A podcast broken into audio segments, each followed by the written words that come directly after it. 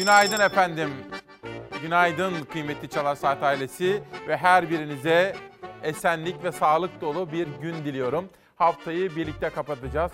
Şu güzel cuma gününün size, memleketimize, insanlığa huzur, esenlik, sağlık ve barış getirmesi dileklerimle bugünkü İsmail Küçükköy Demokrasi Meydanı'nı başlatıyorum.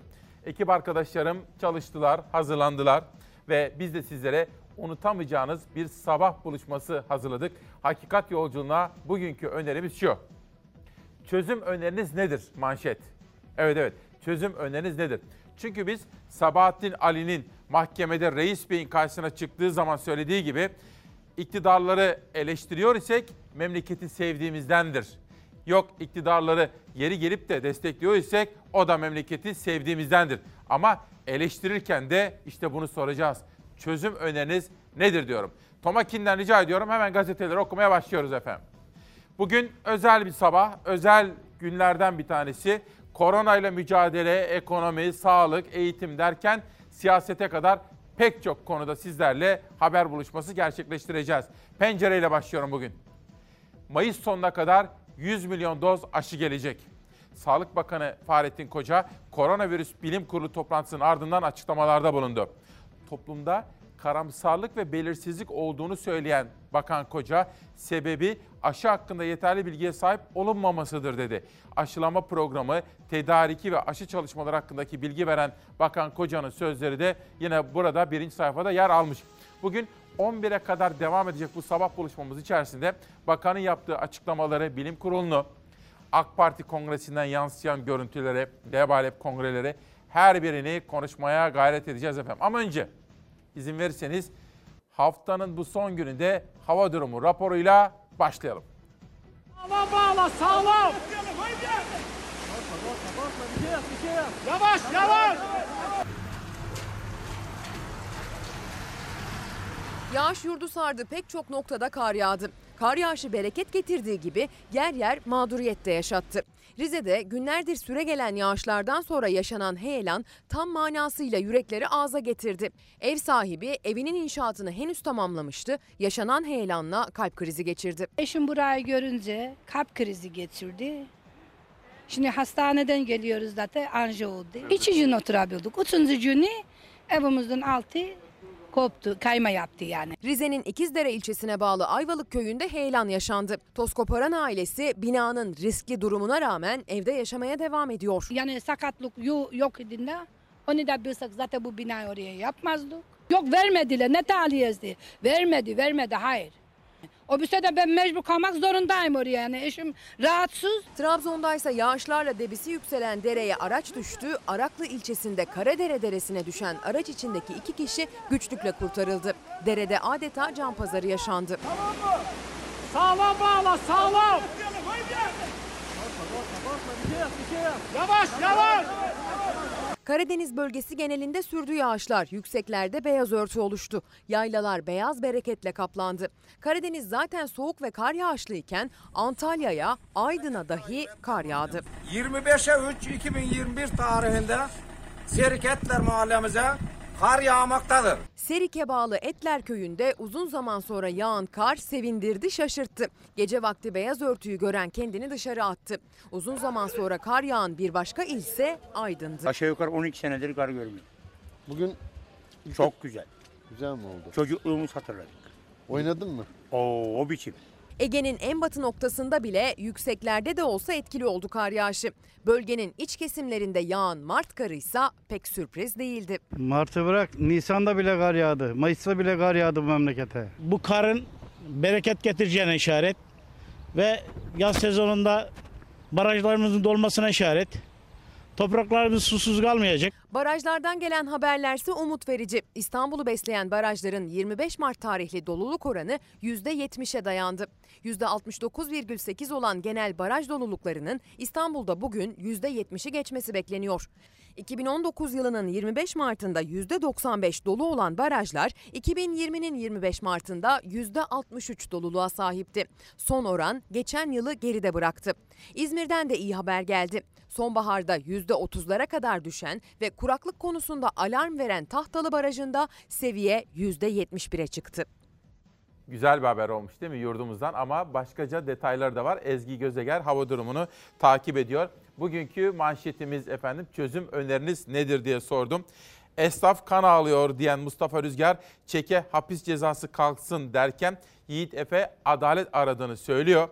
Bir baba da küçücük kızı Bengisu Uygar'ın fotoğrafını göndermiş bana. Bugün Bengisu'nun da doğum günüymüş. Her şey işte her şey çocuklarımızın güzel pırıl pırıl bir ülkede yaşamaları için efendim.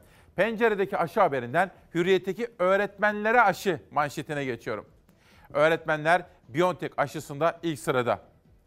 Türkiye ilk kez önceki gece ulaşan Pfizer-BioNTech aşısını ilk olacak grupta öğretmenler yer alıyor. BioNTech aşısından ilk etapta bir buçuk milyon doz geldi. Bu rakam ay sonuna kadar dört buçuk milyonu bulacak.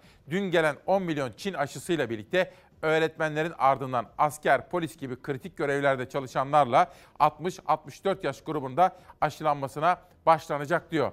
Efendim, memleketimizde genel itibariyle gördüğüm zaman bazılarının zannettiği gibi aşılama konusunda kaygılı vatandaşımız yok. Tek bir meselemiz var, tek bir dileğimiz. Aşılanacağız, hepimiz aşımız olacağız. Yeter ki aşı gelsin. Yurt dışından getirerek kullanıma aldığımız aşı toplamda on sekiz milyon dozun üzerinde. Ayrıca bugün itibariyle on milyon doza tekabül eden dolumu Türkiye'de yapılacak aşı ise elimize ulaşmış durumda. on sekiz milyonu kullanıma hazır yirmi sekiz milyon doz aşı var şu an Türkiye'nin elinde. Bunların bir milyon dört yüz bini Alman aşısı. Devamı da yolda. BioNTech'le otuz milyonluk anlaşma yapıldığını söyledi Sağlık Bakanı. Alman menşeli BioNTech aşısı da sürece dahil oldu. bir nokta dört milyon doz BioNTech aşısı bugün itibariyle elimize ulaşmış durumdadır. Nisan ayı başında bu dört buçuk milyon doza ulaşacak. Buna ek olaraksa otuz milyon dozluk opsiyonlu anlaşma yapılmıştır. Haziran ayına kadar en az elli milyon kişinin aşılanması hedef. Aşıların tedarikinde bir aksama olmazsa Türkiye'nin eline toplam yüz milyon doz aşı geçmesi bekleniyor. Mayıs sonuna kadarsa toplam yüz milyon dozun Türkiye'ye ulaşmasını bekliyoruz. Anlaşma bu şekilde yapılmıştır. Önce Sinovac, ardından BioNTech aşıları geldi Türkiye'ye. Ankara diğer aşı üreticileriyle de temas halinde. Sputnik'in tedariki için ilk görüşmelere başlanmıştır. Firmalarla görüşmelerimizde Haziran ayından önce aşı gelmesi için gayretimiz sürüyor. Aşı tedariki ve aşılama takvimi planlandığı gibi giderse yaz aylarında salgın kontrol altına alınabilir dedi Sağlık Bakanı Fahrettin Koca. Salgın ne zaman kontrol altına alınır? Bunun bir cevabı var. Aşılama tamamlandığında. Türkiye için Mayıs sonu bilemediniz Haziran ayı sonuna kadar dersek bu mevcut durumda gerçekçi bir cevap olacaktır. Say- Sayın Bakan'ın yaptığı bu aşılamayla ilgili haberleri de Zafer Söken takip etti. İlerleyen dakikalarda biraz daha detaylı olarak bakmaya gayret edeceğiz. Demek ki bu özel sabahta çözüm önerisi nedir diye bir yanıtın peşine takıldığımız bu özel sabahta hava durumu ile ilgili detaylar, aşılama ve koronaya ilişkin manşetler, ekonomi, o Naci Ağbal'ın istifa ettiği gün birileri gerçekten dolar aldı sattı mı, manipülasyon yaptı mı, bu sorunun da peşine takılacağız. Her zamanki gibi esnafın ve üreticinin derdini de duymaya ve duyurmaya gayret edeceğiz. Bizim burada her sabah bize yardımcı olan emekçi kardeşlerimizden birisi var, Yasemin ablamız, temizlikte yardımcı oluyor. O dedi ki, Tokat'tan seni izliyorlar. Güne seninle birlikte başlıyorlar İsmail abi dedi. Mustafa Bergüzal ve Sinan Özçelik selam söyler misiniz diyor. Ben de dedim ki tabii ki Tokat'a da biz selamlar söyleyelim dedik. Böylece Hürriyet'teki öğretmenlerle ilgili haberden Sabah gazetesine geçiyorum. Bakalım ne var gündemde. Ünlü iş adamına kaza soruşturması.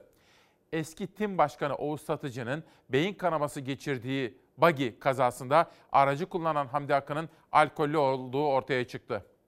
Talihsiz kaza on iki Mart'ta Hamdi Akın ve Oğuz Satıcı'nın Bodrum'da bir otelin bahçesinde buggy adı verilen golf arabasıyla gezintiye çıktığında meydana gelmişti. Akın'ın kullandığı araç tümseye rastlayınca Satıcı bir anda asfalt yola düşmüş, başını yere çarpmıştı.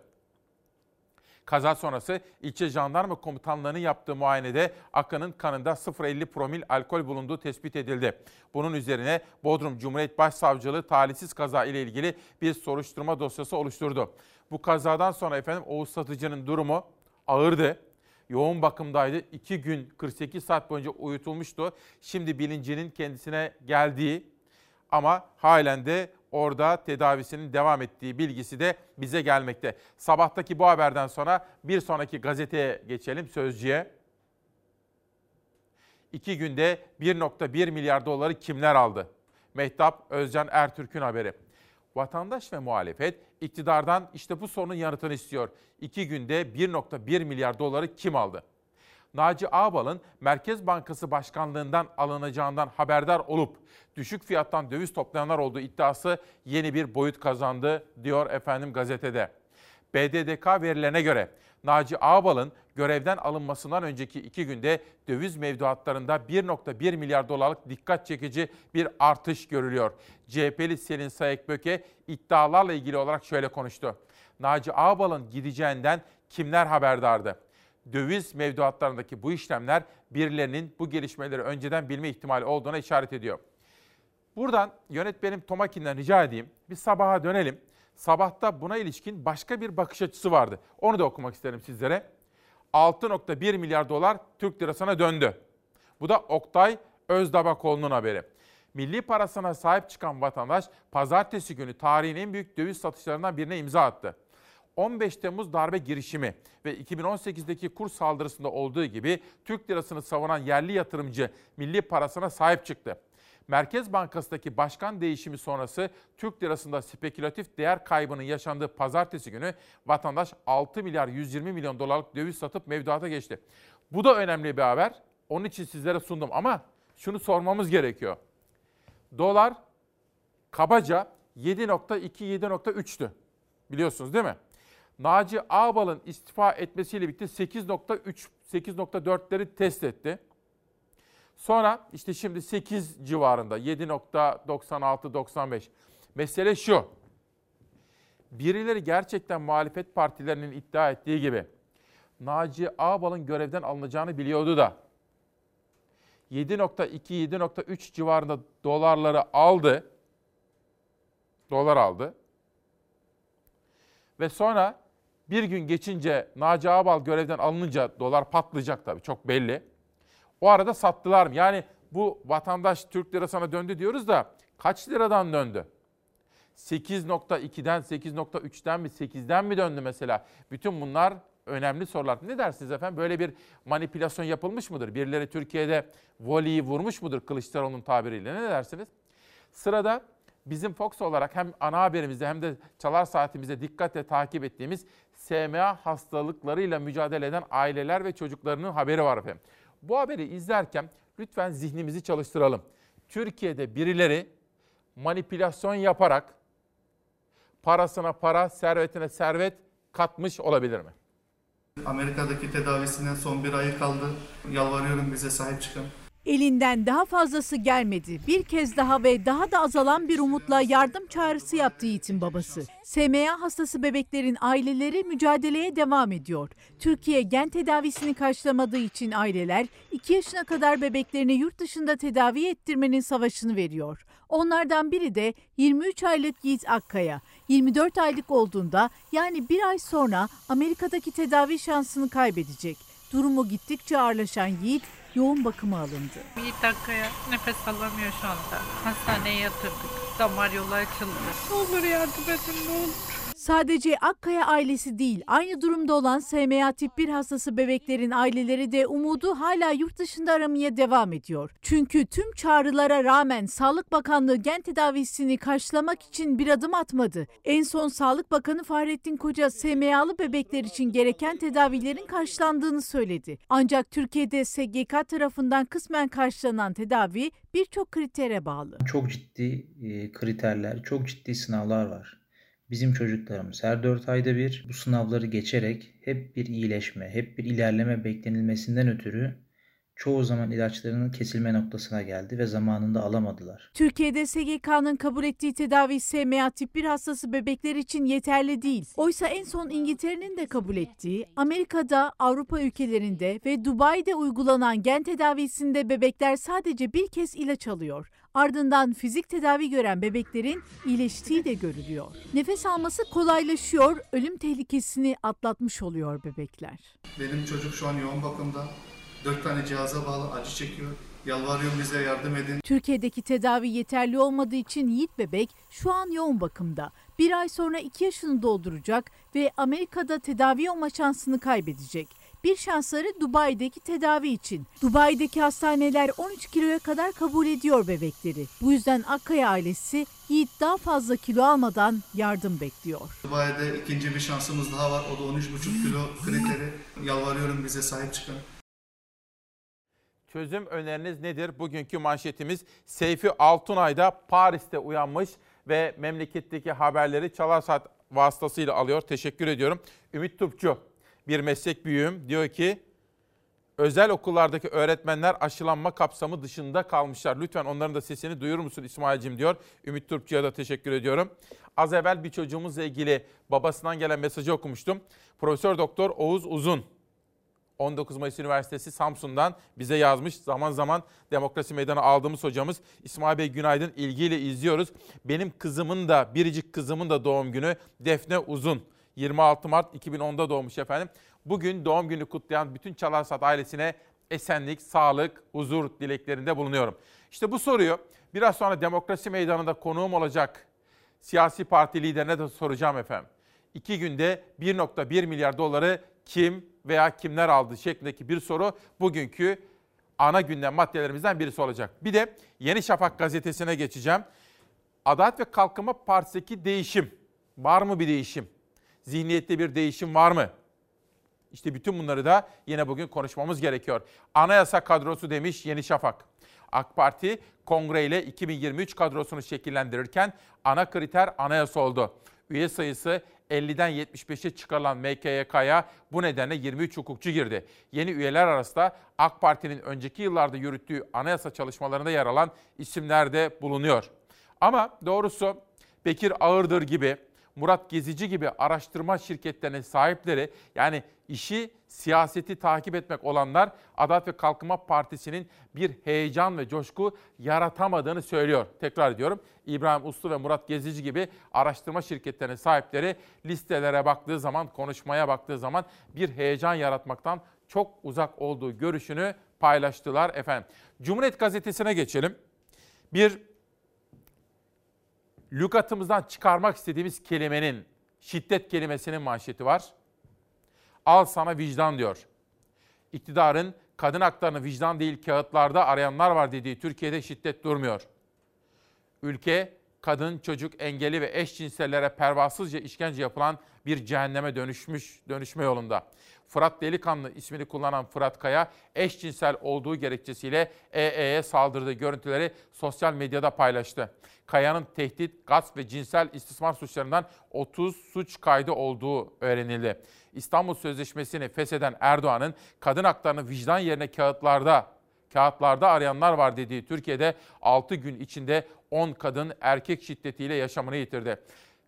Kayıtlara girebilen on kadın ya eski eşi ya da ayrılmak üzere olduğu eşi ya da hakkında uzaklaştırma kararı bulunan erkek arkadaş tarafından hayattan koparıldı denilmekte efendim. Bu arada bazı önemli bilgileri de sizlere vereyim. Fenerbahçe Kulübü biliyorsunuz çok öncülük yapmıştı ve İstanbul Sözleşmesi'nin kaldırılmasının karşısında olmuş ve aslında onun ne kadar da yaşamsal olduğunun altını çizmişti. İstanbul Sözleşmesi'nin ne kadar önemli olduğunu da söylemişti Fenerbahçe Kulübü yaptığı açıklamada. Bizler de başka takımın taraftarları olarak, mesela ben Beşiktaş, kendi kulübümden de veya sekiz Mart'larda, tabii iktidar kızmayacağı için, sekiz Mart'larda ilanlar veren, videolar yayınlayan o işte sivil toplum örgütlerinden, iş dünyasından, holdinglerden Fenerbahçe benzeri bir adımı atmaları gerektiğini söylemiştim. Ama tabii iktidarı kızdırırız diye bu kez sesler maalesef cılız çıktı. Sesini çıkaranlardan biri Canan Güllü oldu. Türkiye Kadın Federasyonları Dernek Başkanı Canan Güllü, ki ömrü boyunca kadına yönelik şiddeti onunla mücadele eden bir güçlü bir kadındır. O dün gitti yönetim kurulundan aldığı yetkiyle birlikte Danıştay'a dava açtı. Çok önemlidir. Altını çizmemiz gerekiyor. Bir başkası Fenerbahçe gibi. Beşiktaş kulübünden de, yani kulüp olarak ses çıkmamış olsa da Beşiktaş kulübünden de tabii ki çarşıdan da ses yükseldi.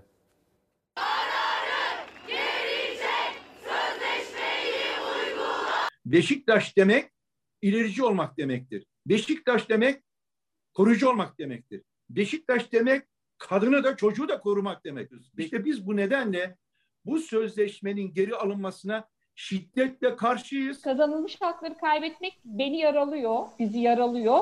Ama birçok kadını hayattan kopartıyor ve cinayete kurban gidiyor. Şu yaşadığımız anda bile belki gidiyordur. Fenerbahçe Spor Kulübü'nün ardından Büyük Beşiktaş taraftarı kol koladan da İstanbul Sözleşmesi'nin feshedilmesi kararına tepki vardı. Futbol kulüpleri ve taraftarları tek yürek oldu. Kadınlar ve çocuklar için karar gözden geçirilmelidir ortak çağrısı yapıldı.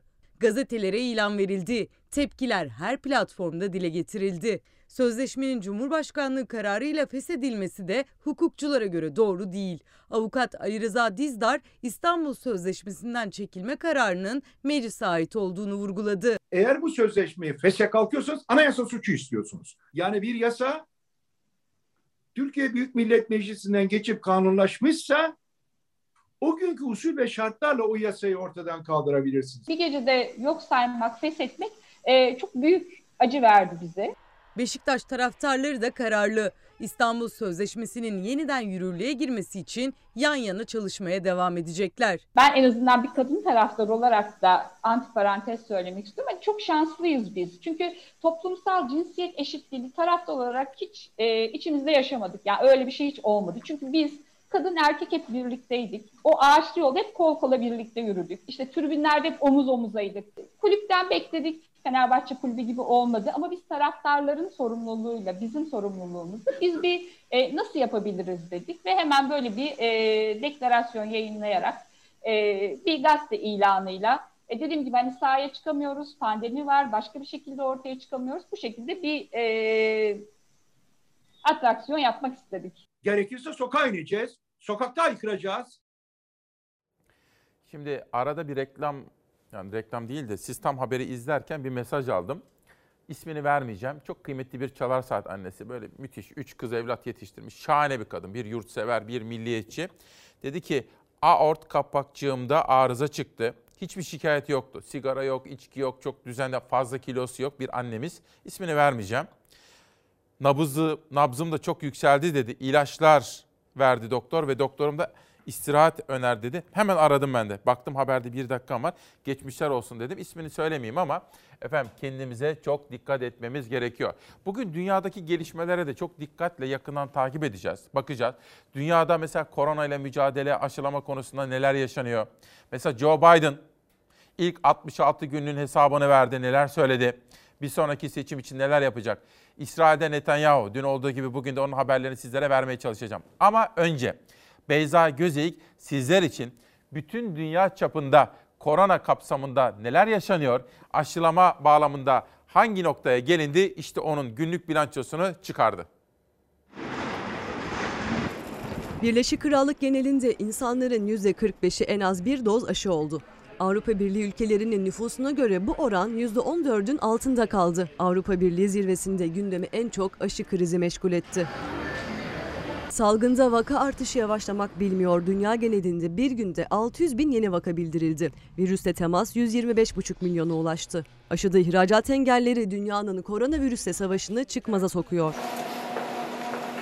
İlk ihracat engeli haberi Avrupa Birliği'nden geldi. AstraZeneca'nın taahhüt ettiği dozu ülkelere ulaştırmadığı sürece Avrupa Birliği'ndeki üretim tesisinden aşının dışarı çıkışı yasaklandı. İngiltere'de otuz milyona yakın insana yapılan AstraZeneca aşısı Avrupa ülkelerine beklenen sayıda ulaştırılmayınca Avrupa Birliği Komisyonu'ndan ihracat engeli geldi. İngiltere Başbakanı Boris Johnson aşıda böyle bir engelin ikili ilişkilere zarar vereceğine üstü kapalı bir şekilde vurgu yaptı.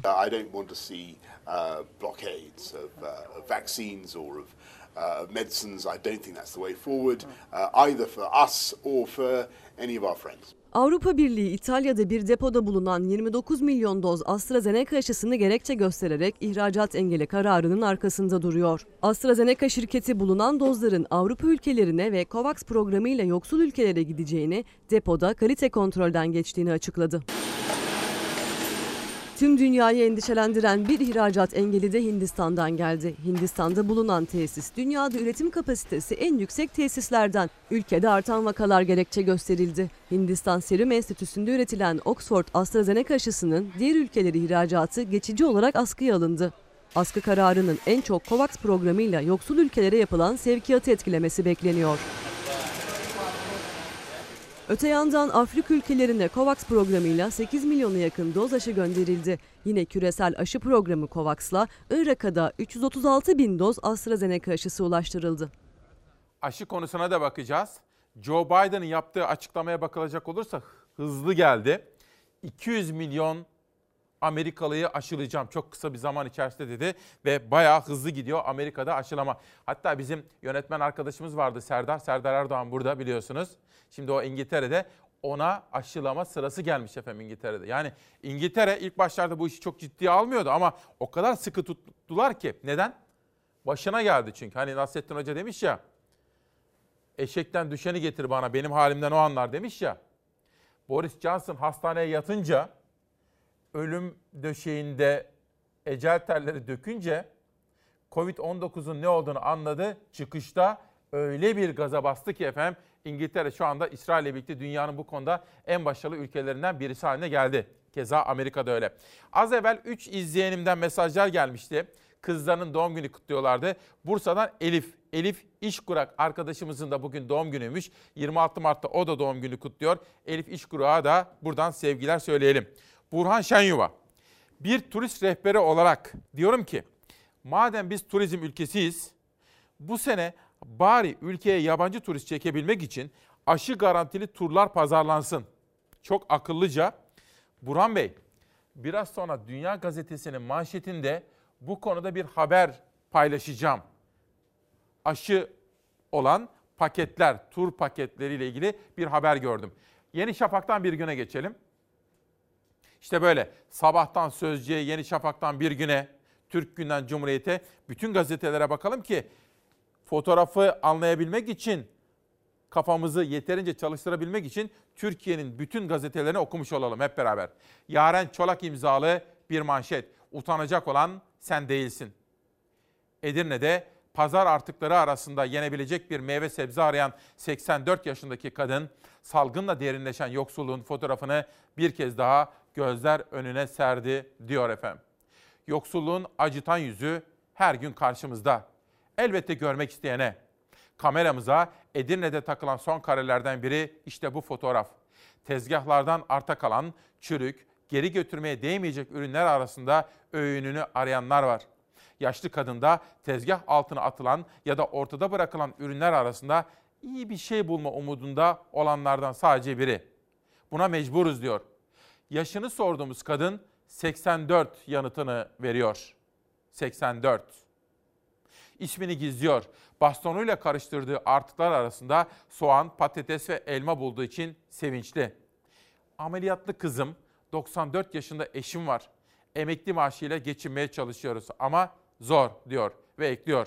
Birkaç aydır pazardan topluyorum. Sağlamlarını alıyorum. Az da olsa eve katkı sağlıyor diyor. İşte bugün Bir Gün gazetesindeki bu haberde. Bizim yine dikkatle yakından takip ettiğimiz olaylar, çevre sorunları, iklim meseleleri, iklimdeki bozulmalar ve kuraklık meselesi.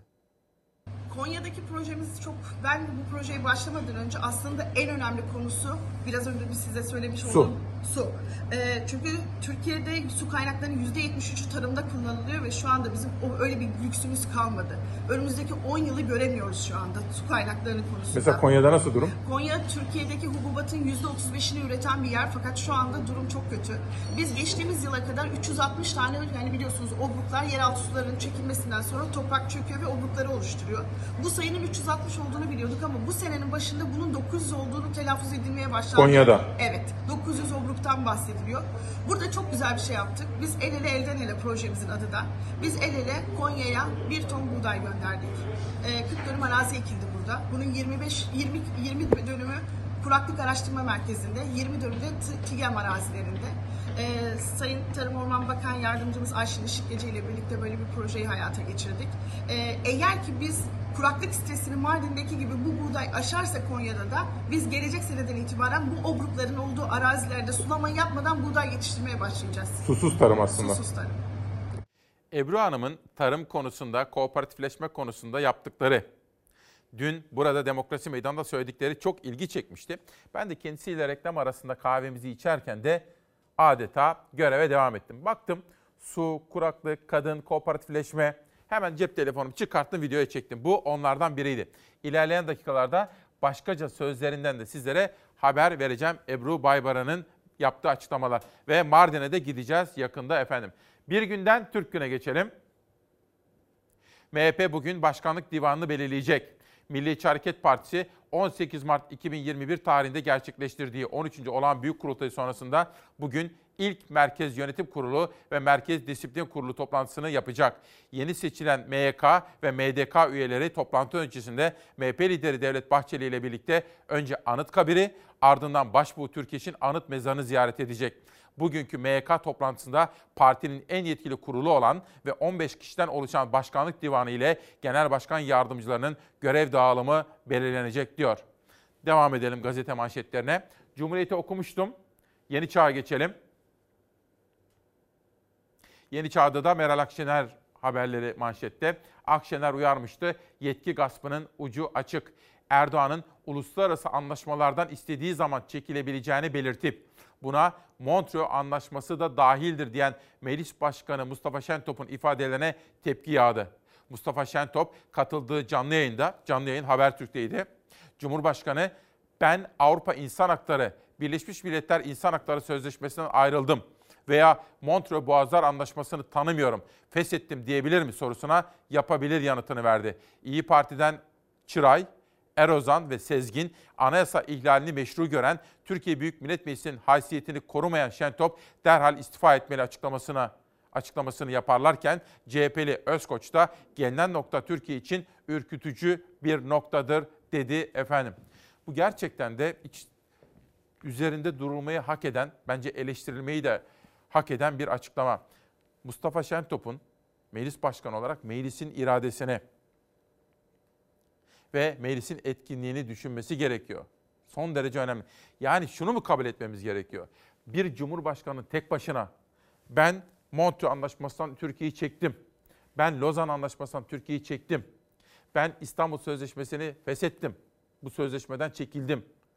Bir cumhurbaşkanı tek başına böyle bir kararı verebilir mi efendim? Yani modern demokratik ülkelerde katılımcı, çoğulcu, çoğunlukçu bir demokratik sistemde böyle bir şey söz konusu olabilir mi diye de bir soruyu ben sizin dikkatlerinize getireyim. Bir de dün demiştim ki bugün Türkiye'de en çok konuşulan iki konu var.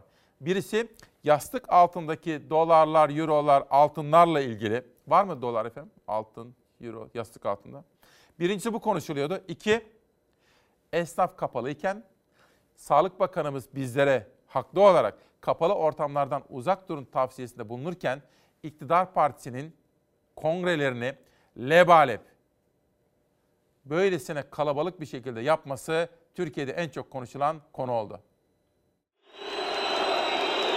Biz de oraların o kalabalığın içerisinden bir şekilde geçtik. Orada yatay bir çekimi dikkate aldığınız zaman bir, bir, bir kilometre karelik alanda inanın yatay çekimde insanlar adeta üst üste binmiş gibi gözüküyor.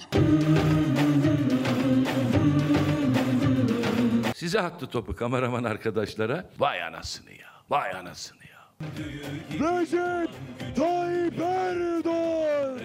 İnsanların hem sağlığıyla oynuyorlar, hem de aklıyla alay ediyorlar. AK Parti Grup Başkan Vekili Cahit Özkan binlerce kişinin doldurduğu kapalı spor salonunda aslında sosyal mesafe vardı dedi. Sorun kalabalıkta değil, onları çeken kameralarda diye de ekledi.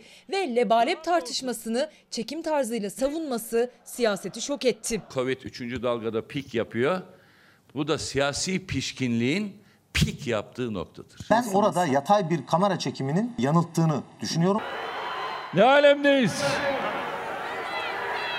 Sormak lazım. Otobüslerde maskesiz oynayanlar da mı yatay çekim kurbanı? Teşkilat mensuplarımızın maske, mesafe, temizlik kurallarına riayetsizlik göstermediğinin altını çizmek lazım. Seninle her şeye varım ben. Salon içerisinde gerek kolonya ve temizlik malzemeleri konusunda da bir sıkıntı söz konusu değildi. Haber Global'e konuk olan AK Partili Cahit Özkan bir haberci gibi hem çekim tekniklerini anlattı hem de bir sağlık uzmanı gibi yanıtladı soruları. Maskeli olduktan sonra inanın bir buçuk metrede bir Covid'in bulaşma ihtimali sıfırdır. dört yüze yakın sağlık çalışanımızı kaybettik. Siz sağlık çalışanlarının hayatıyla kumar oynuyorsunuz. Erdoğan caka satsın diye. Kongre alanına gelen bütün katılımcıların, delegasyonun hepsi tek tek testlerden geçirilmiştir. V I P oldu AK Parti, V I P. Bu seksen üç milyona yapılmış bir hadsizliktir, edep dışılıktır. Bir özür dilersiniz ya. Bak, Sağlık Bakanı bir özür diledi. Bilmiyorum, bugün kabine revizyondaki halini merak ediyorum ama. Semptomu olan kişiye hekim talebiyle P C R testi yapılır. Özel bir durum söz konusu değil. Hem test hem de maske, mesafe, temizlik kurallarına harfiyen riayet ederek gerçekleştirdik. Sağlık Bakanı Fahrettin Koca muhalefetin AK Parti kongrelerinde P C R testi yapılıyor iddialarını yalanlamıştı. Ama AK Partili Cahit Özkan tüm kongrelerden önce test yapıldı dedi. Ücret bizim vergilerimizden karşılandı. Sağlık Bakanı'nın istifa etmesi lazım. Muhalefet Sağlık Bakanı'nı istifaya davet ederken AK Partili Cahit Özkan'ın her cümlesine de tek tek cevap verdi. Bana gelen birçok bilgide Ankara'nın da kızardığı ama AK Parti ve M H P kongreleri dolayısıyla bunun ertelendiği. Kongreyi yaptığımız bütün illerde dört gün beş gün süreyle oradaki bütün Covid vaka sayılarını tek tek çıkarttık. Ve oralarda hiçbir artış olmadı. Samsun'dan adam taşıdılar. Rize'ye, Trabzon'a kongreler için. Samsun kıpkırmızı oldu. Bakın, ülkenin geldiği nokta bu. Bütün Türkiye'yi kırmızıya boyadınız. Şimdi efendim, burada Cahit Özkan'ın yaptığı bir hata. Hem de bir iletişim hatası. Yani toplum buna baktığı zaman anlıyor, değil mi? Mesela bunu iktidar partisi İstanbul'da tekrar edilen yerel seçimlerden önce de tekrarlamıştı, yapmıştı. Hatırlıyor musunuz? Ne olduğunu bilmiyorum ama kesin bir şeyler oldu filan gibi açıklamalar. Yani halkımız şunu bilmemiz gerekiyor. Mesela ben konuşuyorum ya, inanın ben hep şöyle düşünürüm. Ben ortalama zekadayım, halkımız benden daha zekidir. Hep bunu düşünürüm ben. Her bir lafımda. Tavsiyem, siyasetçilerin de bunu anlaması lazım. Yani mesela o salonlara bakıp da binlerce insan orada halaylar, şarkılar, söz, türküler. Ya yatağa çekinmiş filanmış, yani olmaz. Yani halkımız bizden daha akıllı efendim. Hiç açıklama yapmayın daha iyi. İnanın bana, hiç açıklama yapmasalar daha iyi. Sosyal medyaya bakalım mı hep beraber? Gelin. Murat Çoban, efendim bir süredir beni de arıyorlar. İzmir'deki en son yapılan depremden sonra oradaki hak sahiplerinin mağdur olduklarını söylüyorlar. Ben de bu konuyu takip edeceğim. Çevre Bakanlığı, Şehircilik Bakanlığı'nda dikkatini çekmek istiyorum bu konuda. Murat Çoban da bana böyle bir mesaj yapmış. E Y T'li Arzu Saylam seçim seçim diyor çözüm önerisi olarak. Yani seçim çözüm olur mu bilmiyorum. Murat Taşkın, Cevat Çiloğlu bana bir kitabını göndermiş. Efendim her gün buraya yirmi yirmi beş civarında kitap geliyor. İnceleyelim bakalım neymiş. Bir de Okan Sarı, sen ve senin gibiler bu ülkede olmasın. Önerim vatan daha güzel olurdu diyor. Okan Sarı, bakalım. Evet, troller devrede efendim. Tabii ama şöyle, eğer troll değil de gerçek vatandaşsa, yani troll şu. Birilerinin düğmeye bastığı zaman, aha buna saldırın dedikleri gerçek olmayan kişiler var. Makina. Başlarında birkaç insan var. Onları kimlerin yönlendirdiklerini falan biliyoruz efendim. Aha! Bunu itibarsızlaştıracağız. Basın düğmeye. Aha şimdi de bunu itibarsızlaştıracağız. Basın düğmeye. Gerçek kişiler değil. Onun için de hiçbir karşılığı ve hiçbir etkinliği yok. Okan Bey öyle mi değil mi bilmiyorum. Ama eğer gerçekten normal bir vatandaşsa ve ben ve benim gibilerin bu ülkede olmaması durumunda ülkemizin daha güzel olacağını düşünüyorsa kendisine tavsiyem biraz kitap okuması, biraz Allah'ın verdiği aklı, fikri düşünmesi, ülkemizin gerçekliklerine şöyle bir bakması. Eğer yine de bütün bunlardan sonra ya bunlar ülkede olmasa ne güzel olurdu diyorsa bir psikiyatriste gidip tedavi olabilir efendim. Saadet Partisi bir dakikalık bir video hazırladı, izleyelim. Birileri garip garip şeyler konuşuyor. Ekonomi şöyle, ekonomi böyle filan falan. Birileri ısrarla iki bin yirmi üç hedeflerimizi bir hayal, bir serap gibi göstermeye çalışıyor. iki bin yirmi üç'e hazır mıyız? Evet, iki bin yirmi üç, Anadolu'da bir büyük. Türkiye'nin iki bin yirmi üç hedefleri on birinci Kalkınma Planı'nda iki trilyon dolar olan gayri safi yurt içi hasıla bir virgül bir trilyon dolara, yirmi beş bin dolar olan kişi başına düşen milli gelir on iki bin iki yüz kırk dört dolara düşürülmüştü. İhracattaysa beş yüz milyar dolar olan hedef iki yüz yirmi altı milyar dolara düşürülürken yüzde beş olarak hedeflenen işsizlik oranı yüzde dokuz virgül dokuz'a yükseltilmişti. Orada bir hedef var uzakta. Gitmesek de, görmesek de.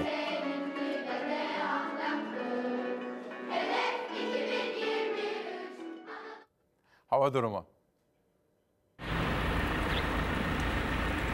Yağış büyük ölçüde doğuya çekiliyor, iç ve doğu kesimlerde yağışlar kar şeklinde düşmeye devam ediyor. Batı ve Orta Karadeniz'de yağış kuvvetli, Marmara'nın doğusu kar yağışlı. Yağışlar Karadeniz'de, iç kesimlerde ve doğuda genellikle kar şeklinde düşecek. Batıda yağış büyük ölçüde etkisini yitiriyor bugün. Ege'de, Trakya'da yağış yerini parçalı ve çok bulutlu bir gökyüzüne bırakıyor. Marmara bölgesinin doğusuyla, Karadeniz bölgesinin batı ve orta kesimleri ve İç Anadolu'nun kuzey illerinde yağış var. Genellikle kar şeklinde düşecek yağışlar. Bursa, Bilecik, Yalova, Sakarya çevrelerinde karla karışık, yükseklerde kar şeklinde yağışlar etkili olacak. Batı Karadeniz genelinde kar yağışı gün içinde yoğunlaşabilir. Ankara, Eskişehir çevrelerinin kuzeyinde kar var. Doğu Anadolu'da kar ve karla karışık şeklindeki yağışlar bugün de kuvvetli olabilir, dikkat edilmeli. Sabah saatlerinde Karadeniz'in batısında yoğun olarak yağması beklenen yağışların öğleden sonra Karadeniz'in doğusunda, iç kesimler ve yükseklerde kuvvetli olması bekleniyor, tedbirli olunmalı. Cumartesi ve pazar günlerinde yağış etkisini yitiriyor. Cumartesi güne başlarken Karadeniz'de ve doğuda yağış yer yer devam ediyor. Zamanla doğuya çekilen yağışlı hava öğleden sonra neredeyse tamamen etkisini yitirecek yurt genelinde. Pazar günü ise ne güne başlarken ne de günü bitirirken yağış beklenmiyor yurtta. Yurt genelinde gökyüzü açıyor, yağışlı hava yerini parçalı ve çok bulutlu bir gökyüzüne bırakıyor.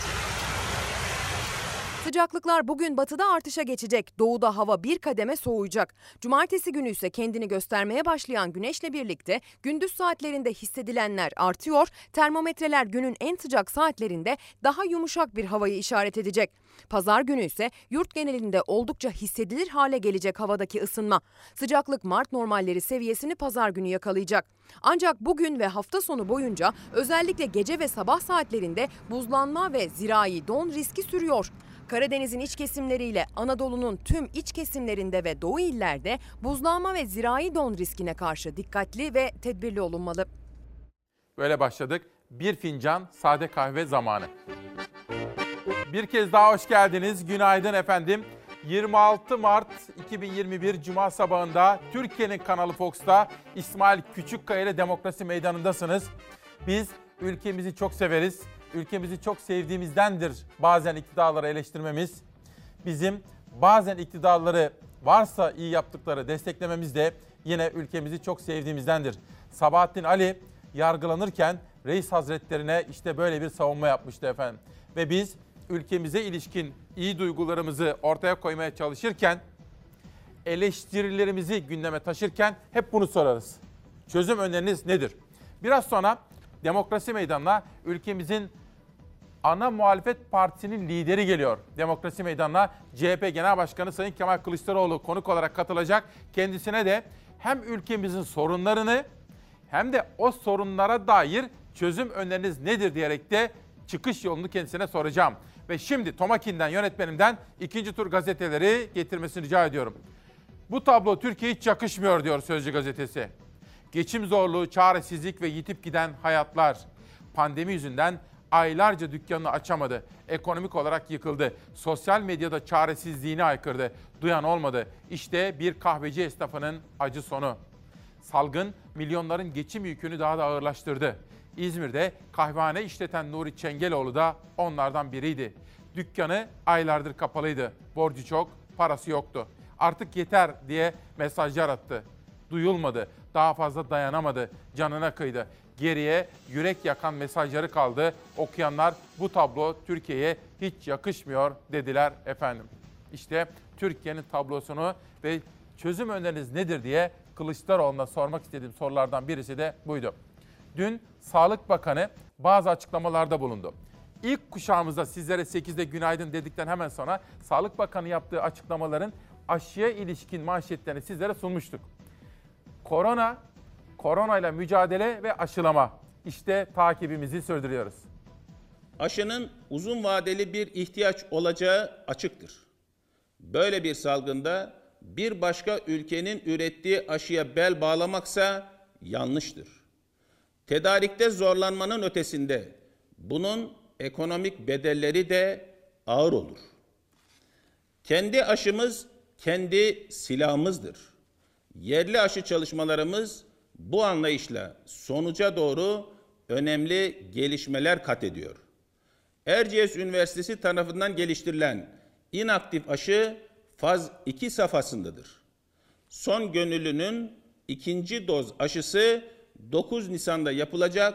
Sonuçların elde edilmesini takiben Nisan ayı sonunda son aşama olan faz üç aşamasına geçilecek. Bir diğer önemli gelişme şudur. Ülkemiz bugün V L P yani virüs benzeri parçacık aşısının faz bir çalışmalarına başlamıştır. Bu aşı türü tüm dünyadaki en inovatif aşı adaylarından biridir. Yerli aşı konusunda sıralanacak başka gelişmeler de var. Kısaca değinecek olursam, faz bir insan çalışmalarına başlayan bir inaktif aşıyı, faz bir çalışmalarına geçmek için birkaç güne ihtiyacı olan bir başka inaktif aşıyı iki örnek olarak anabilirim. Bunlara ilaveten şu gelişme de son derece dikkate değerdir. Çünkü aşıda yeni bir teknik söz konusudur. Bu yeni teknikte aşının burundan sprey olarak uygulanması amaçlanmaktadır. İntranazal COVID aşısı denilen bu aşının da çok yakında faz bir çalışmalarına başlanacak. Türk bilim insanlarının bu girişimi sonuçlanırsa bu dünyadaki ilk intranazal COVID aşısı olacak. Üretim verimliliği son derece yüksek olan bu aşıdan sadece bir tesiste yılda iki yüz elli milyon doz üretilebilecek. Hülya Hanım bence günün mesajını atmış. Bu ülkede şu anda Sağlık Bakanı olmak istemezdim diyor. Yani Sağlık Bakanı yerine kendisini koymak istemezdim diyor Hülya Hanım. Zühal Seferoğlu günaydın. Çözüm öneriniz nedir diye soruyorsunuz. Üretim, üretim, üretimdir. İşte ana muhalefet lideri Sayın Kılıçdaroğlu'na da bunu soracağım. Dün esnaf turlarını, çiftçiyle sohbetini sürdüren Kılıçdaroğlu dört maddelik bir paket açıkladı. Üretim onun ana omurgasını oluşturuyor efendim. İşte dünyadan bir manşet. Rusya'ya aşı dahil paket turlar başlıyor. kovid on dokuz salgını tüm dünyada turizm hareketlerini durma noktasına getirmişti. Virüsün aşısı ise tam tersine şimdi turizmin pazarlama aracı oldu. Koronavirüs aşısı turizm sektöründe paket tura girdi. Önümüzdeki günlerde Rusya makamlarından turiste aşı izni çıkmasını bekleyen Türk operatörleri ülkeye aşılama dahil paket tura hazırlanıyor. Üçer günlük iki kez düzenlenecek turların üç bin euro civarında fiyatla satılacağı belirtiliyor diyor. Bu da turizm sektöründe ilgiyle takip edilen konulardan biri. Karar Gazetesi'ne geçelim. Ekonomiye dair bir sorunun manşeti. yüz otuz milyarlık rezervi eritirken aklın neredeydi? Ali Babacan evdeki doları bozdurun çağrısına işaret etti. AK Parti kongresinde güven ve istikrar yazmışlar. Güler misin, ağlar mısın? bir kişinin kafasına esince Merkez Bankası Başkanı görevden aldığı bir ülkede istikrar olmaz. İstanbul Sözleşmesi. Bir siyasi partiyi ittifaka katabilmek için tatlandırıcı olarak sundular. Çıkma gerekçesini hala açıklamadılar. Altın, döviz ne varsa getirin diyor.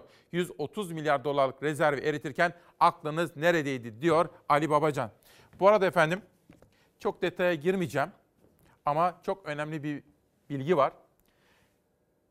Bir kamu bankasının genel müdürünün, çok detaya girmeyeyim, şimdilik sadece bu kadarını söylemekle yetineyim.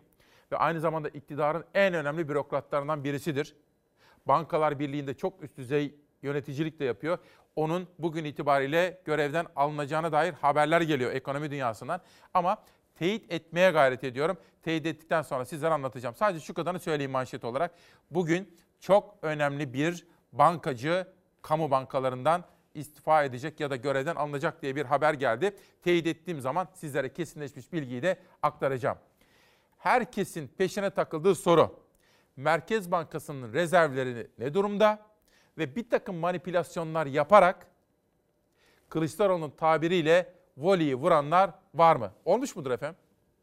Evlerinde döviz ve altın tutan vatandaşlarıma evlerindeki döviz ve altını çeşitli finans araçlarına yatırarak ekonomiye ve üretime kazandırmalarını istiyorum. Sayın Cumhurbaşkanı nasihat ve vaaz vermeyi çok iyi biliyor. Çok açık bir çağrıda bulunuyorum kendisine. Bütün yakınlarının, bütün iktidar mensuplarının, yakınlarının varsa banka hesapları şeffaf bir şekilde açıklasınlar acaba nerede ne kadar. Olsa dükkan senin, yok, yok. Boşuna yastık altına göz dikme. Yastık altından bir şey umma. Umacaksan beşli çeteye başvur. Onlara bugüne kadar verdiğin, peşkeş çektiğin paraların bir kısmını geri iste. Cumhurbaşkanının yastık altı çağrısına muhalefetten karşı çağrılar peş peşe geldi. Davutoğlu iktidar mensupları banka hesaplarını açıklasın derken C H P'li Engin Altay da beş müteahhit çıkışı yaptı. Yastık altı siyaseti ısıttı. Güler misiniz, ağlar mısınız? Şaka mı yapıyorlar, ciddiler mi? Ben anlamakta güçlük çektim. Döviz krizi arttığına, döviz krizi yaşayınca ülke hemen gene vatandaşa dönün, altınlarınızı, dövizinizi getirin. Kusura bakmayın ya. Böyle bir şey var mı? Havuzun dibi delikse içine ne koysan akar gider. Esnafın artık dövizi de kalmadığı, altınlarını da bozdurdular. Son gramlarını kullanıyorlar. Döviz varsa, altın varsa...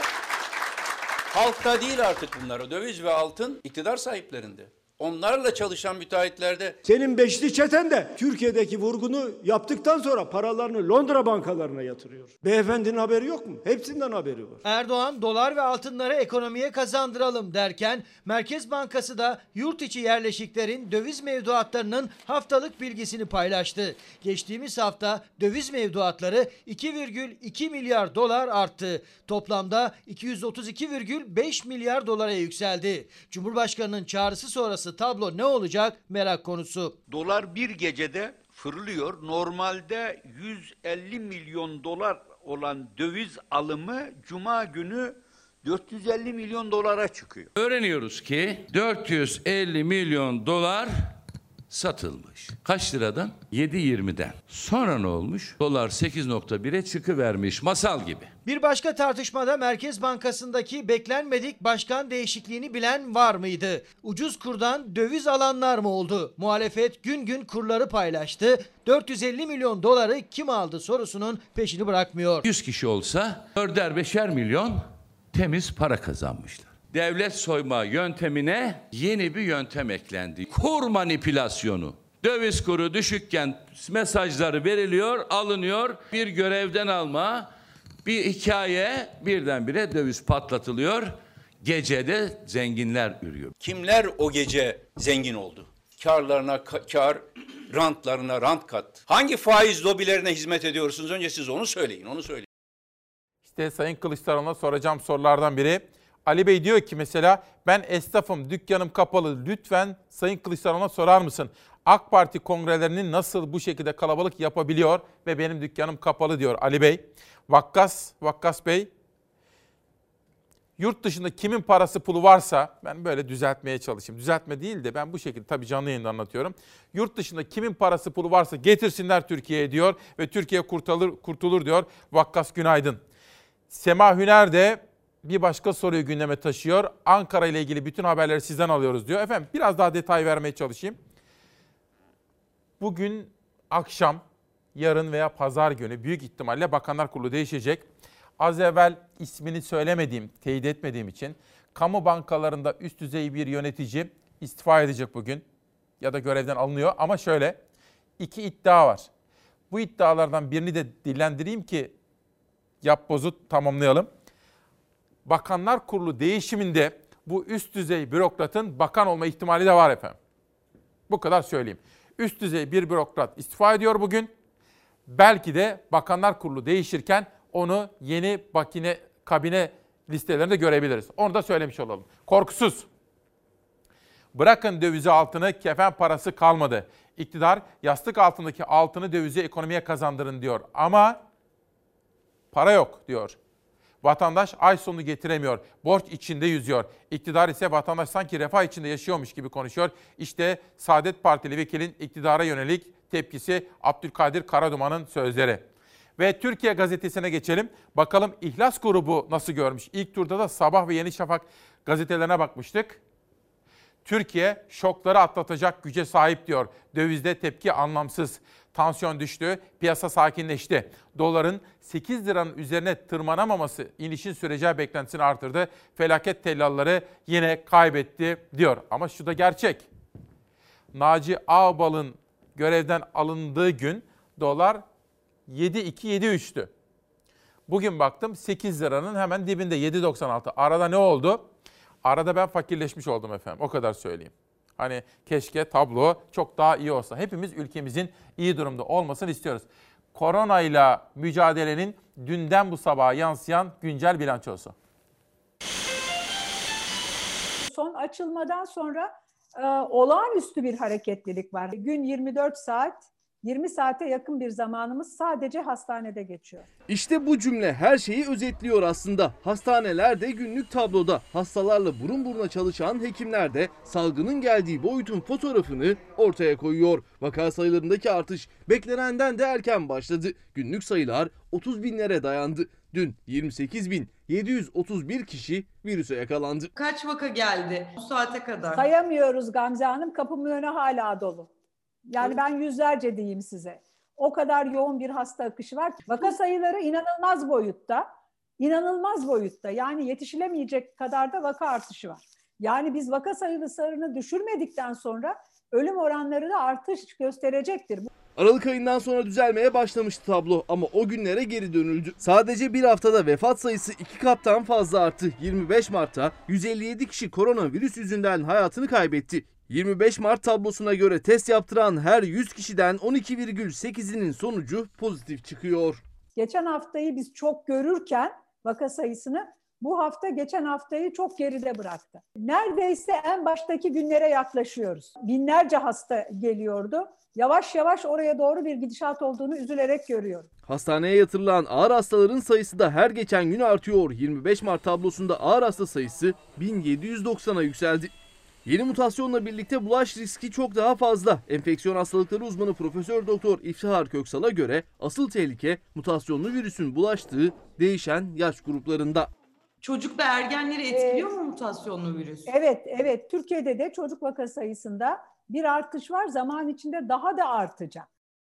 Şimdi sosyal medyada Sayın Kılıçdaroğlu'na yöneltmemizi istediğiniz temel sorulardan biri esnafın dükkanı kapalı iken A K Parti'nin lebalep kongre salonları. En çok sorulması istenen soru bu. Bunu da Sayın Kılıçdaroğlu'na soracağım efendim. Bir de tabii muhtarlarla ilgili bir soru da var. Sayın Erdoğan nasıl diyeyim tabiri caizse dalga geçti Kılıçdaroğlu'nun önerisi. Bunu da soracağım Kılıçdaroğlu'na. Peşin peşin söyleyeyim şimdiden onları.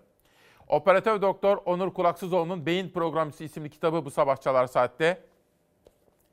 Pandemide liderlik Aylin Satun olsun. İşte bu da bu sabah tanıtacağım kitaplardan birisi olsun. Efendim Joe Biden Amerika'da göreve geldi. Fakat dünya sistematiğinde Trump'tan devraldığı bazı pozisyonları değiştirmeye çalışıyor. İşte Türkiye'yi de ilgilendiren basın toplantısından bir manşet. I make no apologies for ending programs that did not exist before Trump became president. That have an incredibly negative impact on the law. yirmi Ocak'ta göreve gelen Amerika Birleşik Devletleri'nin kırk altıncı Başkanı Joe Biden ilk basın toplantısını gerçekleştirdi. Biden göçmen meselesinden Çin'le ikili ilişkileri, koronavirüsle mücadeleden silah kontrolü yasasına kadar birçok gündemi masaya yatırdı. Please, please stand. Thank you. Thank you. Eski Başkan Trump'la tamamen zıt kutuplarda olan Biden birçok meseleyi ele aldığı ilk resmi basın toplantısını gerçekleştirdi. Pandemiyle daha da sert esen Amerika Birleşik Devletleri ve Çin arasındaki soğuk rüzgarlar Biden döneminde de esmeye devam edecek gibi görünüyor. Trump'ın ambargo kararları Biden döneminde daha iletişime açık hale gelebilir, ancak Biden üstü kapalı da olsa özellikle ticaret konusunda geri adım atılmayacağının sinyalini verdi. Aramızda yükselen bir rekabet olacağını bilsek de biz çatışma aramıyoruz. Fakat Çin'e uluslararası kurallara, adil ticarete ve rekabete göre oynaması konusunda ısrar edeceğiz. Kuzey Kore'ye mesajı da netti başkanın. Diplomasiye açığız ancak nükleer silahlarda ısrarcı olmamaları gerekir dedi. Tansiyonu yükseltmeleri halinde bunun bedeli olur diyerek Kuzey Kore'ye gözdağı verdi.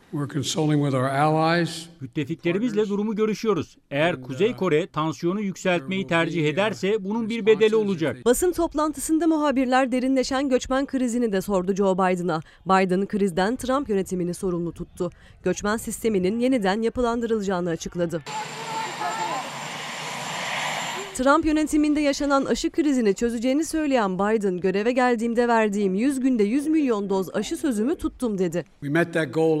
Bu hedefe göreve geldiğim elli sekiz günde ulaştım. Şimdi ikincil bir hedef koyuyorum ve yüz gün içinde iki yüz milyon doz aşının uygulanmasını sağlayacağımı söylüyorum. Bugün, dün de öyleydi. En çok gelen soruyu Sayın Kılıçdaroğlu'na yöneteceğim. Birkaç dakika içerisinde burada olacak. İsmail Küçükköy Demokrasi Meydanı'nda olacak efendim. Ve Levalep Kongre ile ilgili görüşlerini merak ediyorum. Bir de muhtarlarla ilgili Sayın Erdoğan'ın adeta dalga geçercesine suçladığı Kılıçdaroğlu'ndan yanıtını çok merak ediyorum efendim.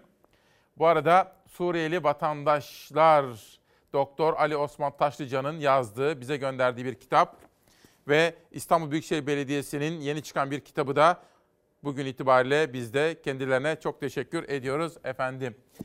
Levalep salonlardayız. Saray iktidarı lebalep hukuksuzluk içerisinde. Ceza ödemiş bütün vatandaşlarımıza da sesleniyorum. Gitsinler ve itiraz dilekçesini AK Parti kongresiyle birlikte, resimlerle birlikte müracaat etsinler. Bu kongreler yasağı ihlal etmiyorsa biz de ihlal etmiyorduk deyip dava açsınlar. Halkın sağlığını tehlikeye atmaktan Erdoğan'a bir ceza verilmiyor ise bu maske mesafe sebebiyle yazılan bütün cezaların iptal edilmesini talep ediyorum. Muhalefet AK Parti kongrelerinde binlerce insanın maskesiz, mesafesiz görüntülerinden sonra pandemi kurallarını ihlal eden vatandaşa kesilen cezaların hesabını sordu iktidara. Kongrelere ceza yoksa sokaktakilere de olmamalı diyerek kampanya da başlattı. Şu ana kadar ödenen cezaların geri ödenmesi için bir kampanya başlatalım. Esnafımızla birlikte harekete geçelim. Ulan çıkarmıştım, maskem zaten var yanımızda. Yanındaki insanda da maske yoktu. Ne söyleyeyim? Bir iktidar düşünün, anayasa tanımıyor, kanun tanımıyor, kural tanımıyor, ahlak da tanımıyor, vicdan da tanımıyor. Eczanede oturan üç tane sağlık çalışanı, onlara ceza uygulanıyor. Tutanağı şey yapın, tamam, tamam, tutanağı tutun, üç kişinin de e, maskesiz ve e, bir metre arayla oturdu, tespit edilmişti diye bana tutanağı.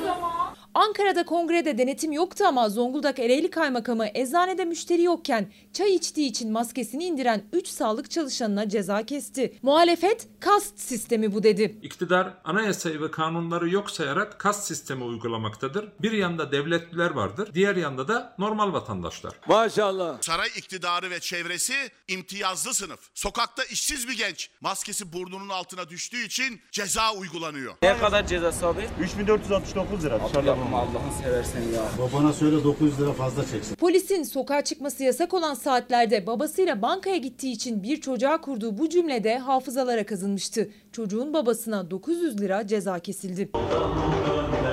Cumhuriyetin savcılarına sesleniyorum. Bankta oturan karı kocaya ya da iki arkadaşa ceza yazan devlet neredeydi dün? Yargıtay'ın kararlarında şöyle bir ifade vardır. Kişi kendi hayatı ve sağlığıyla ilgili en fazla tedbiri alacak noktadadır der. Sokakta mesafe yok diye ceza yiyenler, polise yatay baktığınız için öyle gördünüz dese, kamu görevlisiyle alay ettikleri için gözaltına alınırlar. Milletimizden sosyal mesafeye uymamak dolayısıyla kesilen bütün cezalar geri ödenmelidir. Bunun hiçbir izah eden tarafı yok. Sosyal medya hesabında maskesiz görüntü veren, sosyal mesafeyi ihlal eden herkese işlem tesis edeceğimiz ilimiz açısından bahsediyorum. Muhalefet vatandaşa kesilen cezaların geri alınmasını isterken Kırklareli Valiliğinden vatandaşa bir uyarı daha geldi. Sadece sokak, restoran, kafe değil, sosyal medyadan maskesiz paylaşım yapanlar da takip edilecek. Evet efendim, yirmi altı Mart sabahında İsmail Küçükköy ile Demokrasi Meydanı'nda ana muhalefet partisinin, Cumhuriyet Halk Partisi'nin lideri Sayın Kemal Kılıçdaroğlu konuğumuz. Efendim hoş geldiniz. Teşekkür ederim. Nasılsınız? Sağ olun. Gayet iyiyim. Teşekkür ederim. Sayın çok sağ olun. Sağ olun. Böyle puantiyeli kravat nefis olmuş. Sağ olun. Çok teşekkür çok, ederim. Çok yakışmış bugün efendim. Bugün siz de gayet şıksınız. Onu da ifade ben, edeyim. Ben de bunu ilk defa giyiyorum evet, bugün efendim. Evet, evet. Nasılsınız? Her şey yolunda mı? Her şey yolunda. Çok İnşallah sorun. daha da iyi olacak. Olacak mı? Daha da iyi olacak. Tabii. Memleketimiz iyi olsun efendim. Derdimiz bu. Memleketimiz iyi olacak. Vatandaşların sorunlarını çözeceğiz. Bu konuda çok kararlıyız ve inançlıyız. Beraber ama vatandaşlarla beraber çözeceğiz. Hı-hı. Birlikte çözeceğiz. Demokratik kurallar içinde çözeceğiz. E, taşkınlıklara falan yol açmadan. E, herkesi Sokaklara kucak, dökülmeden. Her, tabii herkesi kucaklayarak ve doğruları anlatarak ve nasıl çözü, sorunların nasıl çözüleceğini de anlatarak vatandaşla kucaklaşacağız. Şöyle Türkiye'yi turluyorsunuz sürekli. İşte tarım sektörü, üretici, evet. esnaf, işte dün Kırklareli'ndeydiniz. Çünkü pek çok yere gidiyorsunuz. Evet. Bütün bunlara baktığınız zaman böyle umutlu musunuz yani? Elbette. Elbette. Elbette. Peki. Şöyle vatandaş burnundan soluyor aslında. Hı. Özellikle esnaf. Gerçekten perişan vaziyette. Ama onlara söylüyoruz yani. Biraz sabırlı olun. Nasıl olsa bu sandık gelecek. Dolayısıyla kararı sandıkta vereceksiniz. Var olan şikayetleri ben de biliyorum, onlar da biliyorlar. Dertlerini anlatıyorlar. Büyük sıkıntılar var, onu anlatıyorlar. İntihar eden insanlar var, ona örnek veriyor, o insanlara örnek veriyorlar. Ama diyoruz yani biraz sabır, biraz sabır, biz bu işi çözeceğiz. Peki. Şimdi efendim ben dün şöyle bir anons yaptım. Türkiye'nin en çok izlenen, Türkiye'nin kanalı burası çünkü. Öyle, ve çok öyle. etkili bir platformda. Türkiye'nin sesi aslında. Sağ olun. Tabii. Burada bunu şunun için söylüyorum efendim. Biz buralardan gelen tabloya bakınca Türkiye'nin nabzını görüyoruz. Türkiye'de dün ve bugün iki önemli konu konuşuluyor. En çok inanın bana. Evet.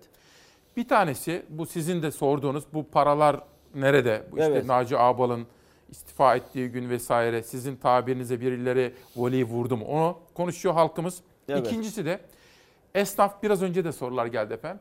Biz kapalıyız tabii pandemi zamanında evet. herkes kapalı. Fakat iktidar partisi az evvel haberimizde izlediğimiz gibi lebalep salonlarda. Evet. Bunu bir yorumlar mısınız önce? Şimdi ne söylenir Allah aşkına? Gidiyorsun kahveciyle konuşuyorsun. Diyorlar ki dükkanını kapat, tamam. Efendim sosyal mesafeleri koruyun, tamam. Efendim işte yan yana geliyorsunuz ama kağıt oynamak yasak çünkü e, virüs kapabilirsiniz diyorlar. Peki Allah aşkına bu görüntü nedir? Nedir bu görüntü yani? Sokaktaki insana ceza kestiler. Kahvedeki insana ceza kestiler. Arabadaki insana ceza kestiler. Son üç ayda kesilen ceza miktarını çıkardım. iki yüz elli dört bin üç yüz on yedi kişiye ceza kesilmiş pandemi kurallarına uymadı diye. Peki bu insanlara ne yapacaksınız? Baroların biliyorsunuz iptal edildi. Ertelendi. İptal edildi efendim pandemi dolayısıyla ama kongre yapıyorlar. Kooperatifler bile yapamıyor. Evet, evet üstelik şu tabloya bakın. Şimdi bir iktidar eğer halka söylediğiyle kendi yaptığı arasında yüz seksen derece fark yaratırsa o iktidar dünyanın her tarafında güven vermeyen iktidardır. Bu iktidar da güven vermeyen iktidardır. Ben bunun nesine güveneceğim? Halka söylediğine bakın, kendi yaptığına bakın.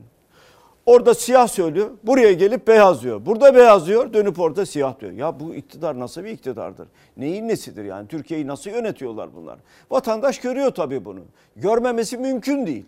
Mümkün değil. Görüyor, şikayet ediyor, bunlar olmaz diyor. Ama bu iki yüz elli dört bin kişiye kesilen cezanın tamamını iade edeceğiz. Tamamını. İlk bir hafta içinde. Halkın desteğiyle geleceğiz iktidara. Bundan en ufak bir endişem yok. Bu iki yüz elli dört bin kişiye kesilen cezanın tamamını faiziyle beraber iade edeceğiz. Efendim ben yönetmenim Tomakin'den rica edeyim. O görüntülere bir bakalım. Çünkü iktidar cenahı ne diyecek diye merak ediyordum. Evet. Ben de buradan sesleniyordum. Ya Allah aşkınıza bakın bu görüntü iyi değil. Çünkü sağlık meselesi efendim. Ben işin siyasetinde değilim ama sağlık söz konusu. İsmail Vaka Bey, otuz binlerde. Sağlık Bakanı doktor. Herkese söylüyor. Tweetler atıyor. mesajlar veriyor. Mesafeyi koruyun diyor. Kalabalık yerlerde durmayın diyor. Söyleyen kim? Doktor. Yapmayan kim? Doktor olmayan birisi. Sormak gerekiyor ya. Dok- Sağlık konusunda yetkili olan doktor mudur? Sağlık konusunda yetkili olan tababetle ilgili, tıpla ilgili hiçbir alanı bilmeyen kişi midir? Şimdi o kişi sağlık alanı ile ilgili her türlü kararı o veriyor. Dün iktidardan böyle bir açıklama geldi. Cahit Özkan. O Hı. görüntüyü verir misiniz şimdi arkadaşlar? Şimdi kongrelerdeki ha, şu görüntüler. Hı. Diyor ki yatay çekim yapıldı diyor. Galiba Haber Global'deki meslektaşımın sorularını yanıtlıyordu. Şimdi efendim bakın burası. Ben dün şöyle sordum Sayın Genel Başkan. Evet.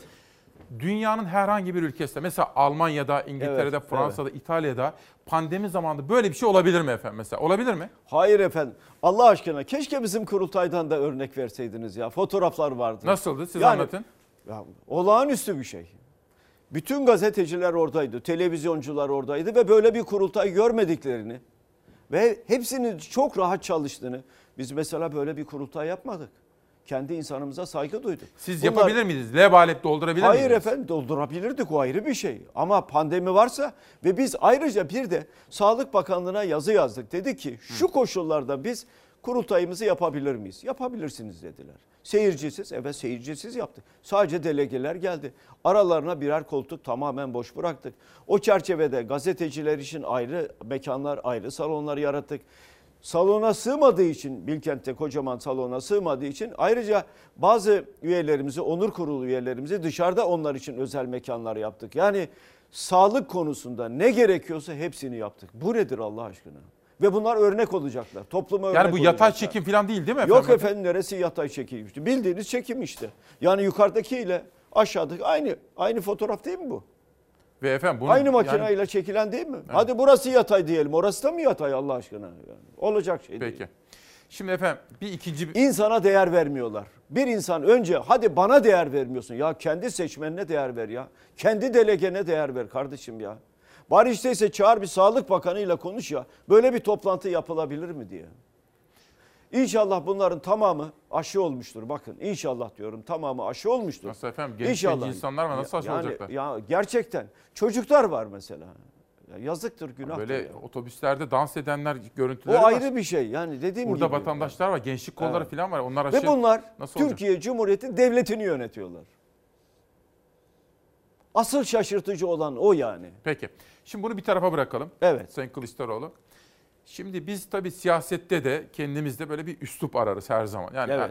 en sert şeyleri bile söyleyelim ama üslupla söyleyelim. Evet. Kusura bakmayın ama Kılı, Sayın Erdoğan adeta dalga geçercesine bir şey söyledi sizinle evet. ilgili. Ben böyle dersime çalışırken onu da mutlaka notlarıma evet. aldım. Muhtarlarla ilgili siz şimdi bir öneride bulundunuz. Evet. Ve o öneriden sonra Sayın Erdoğan da size böyle e, müstehsi ifadelerle evet, diyeyim. Evet, ha, evet, buldum evet. sonunda.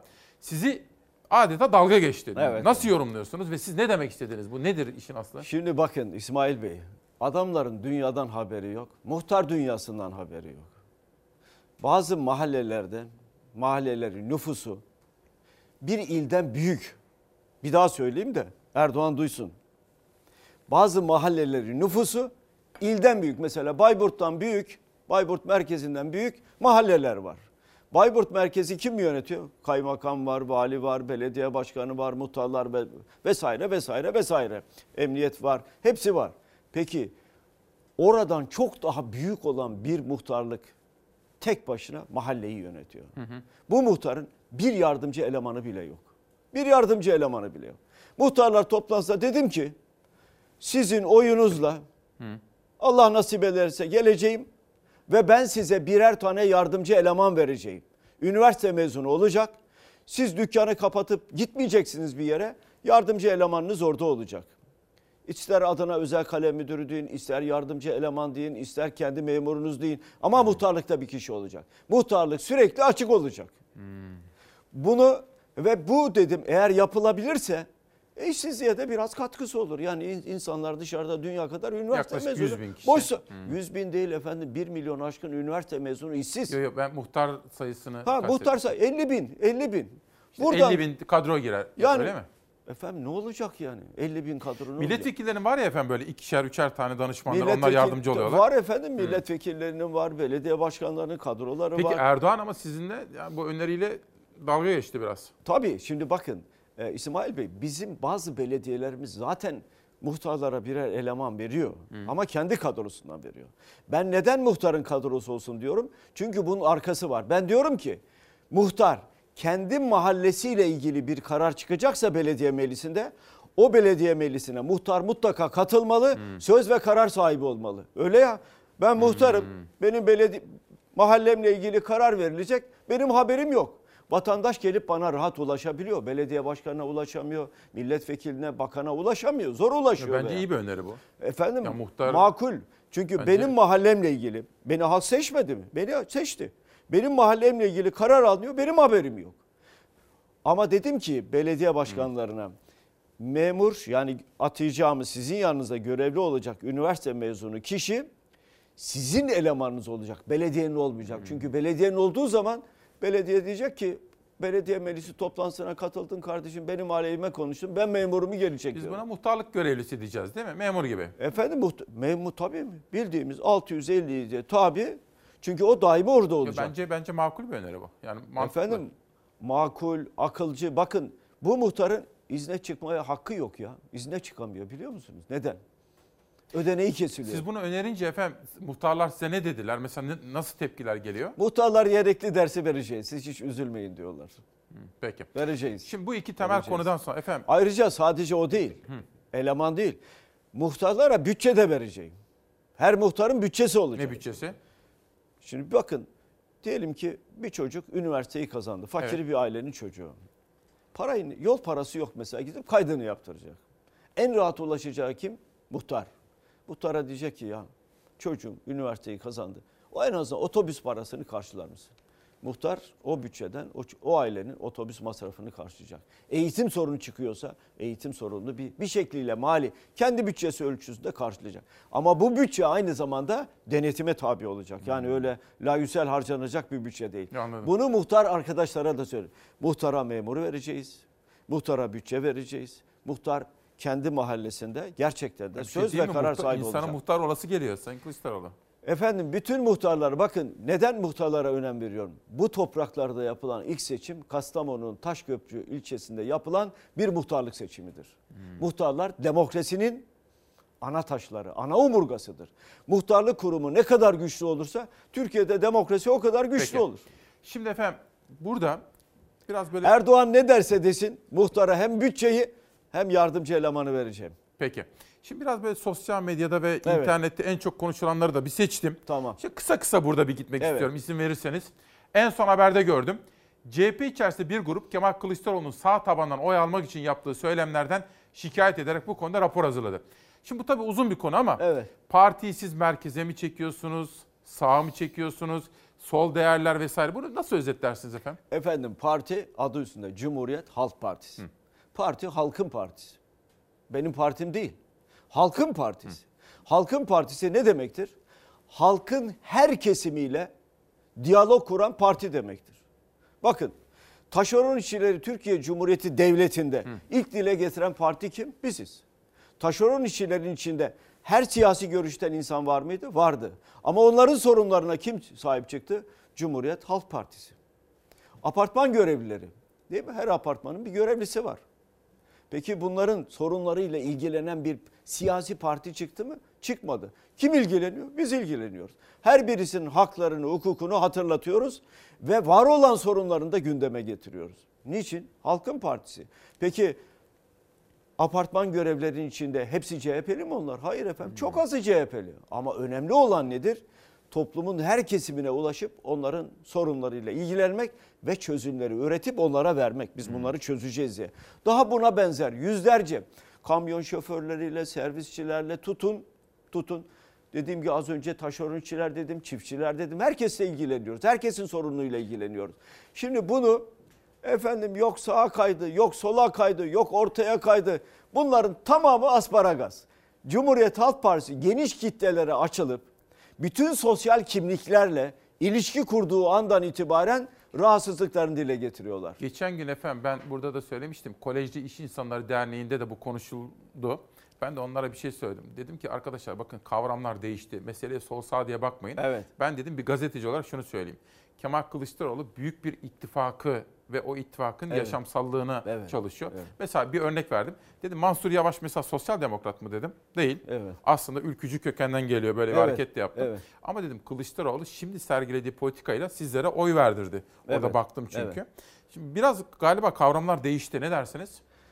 Bakın e, yirmi birinci yüzyılın Türkiye'si on sekizinci yüzyılın kavramlarıyla yönetilemez. Hı. Aradan geçti kaç yüzyıl? Türkiye Cumhuriyeti'nde Hı. Cumhuriyet Halk Partisi olarak bizim ve bu ülkenin aydınları yirmi birinci yüzyılın sorunlarını çözmek için yeni kavramlar üretmek zorundalar. Mesela? Yeni bir bakış açısıyla mesela. Bütün dünyaya bakmak zorundalar. Bu çerçeve.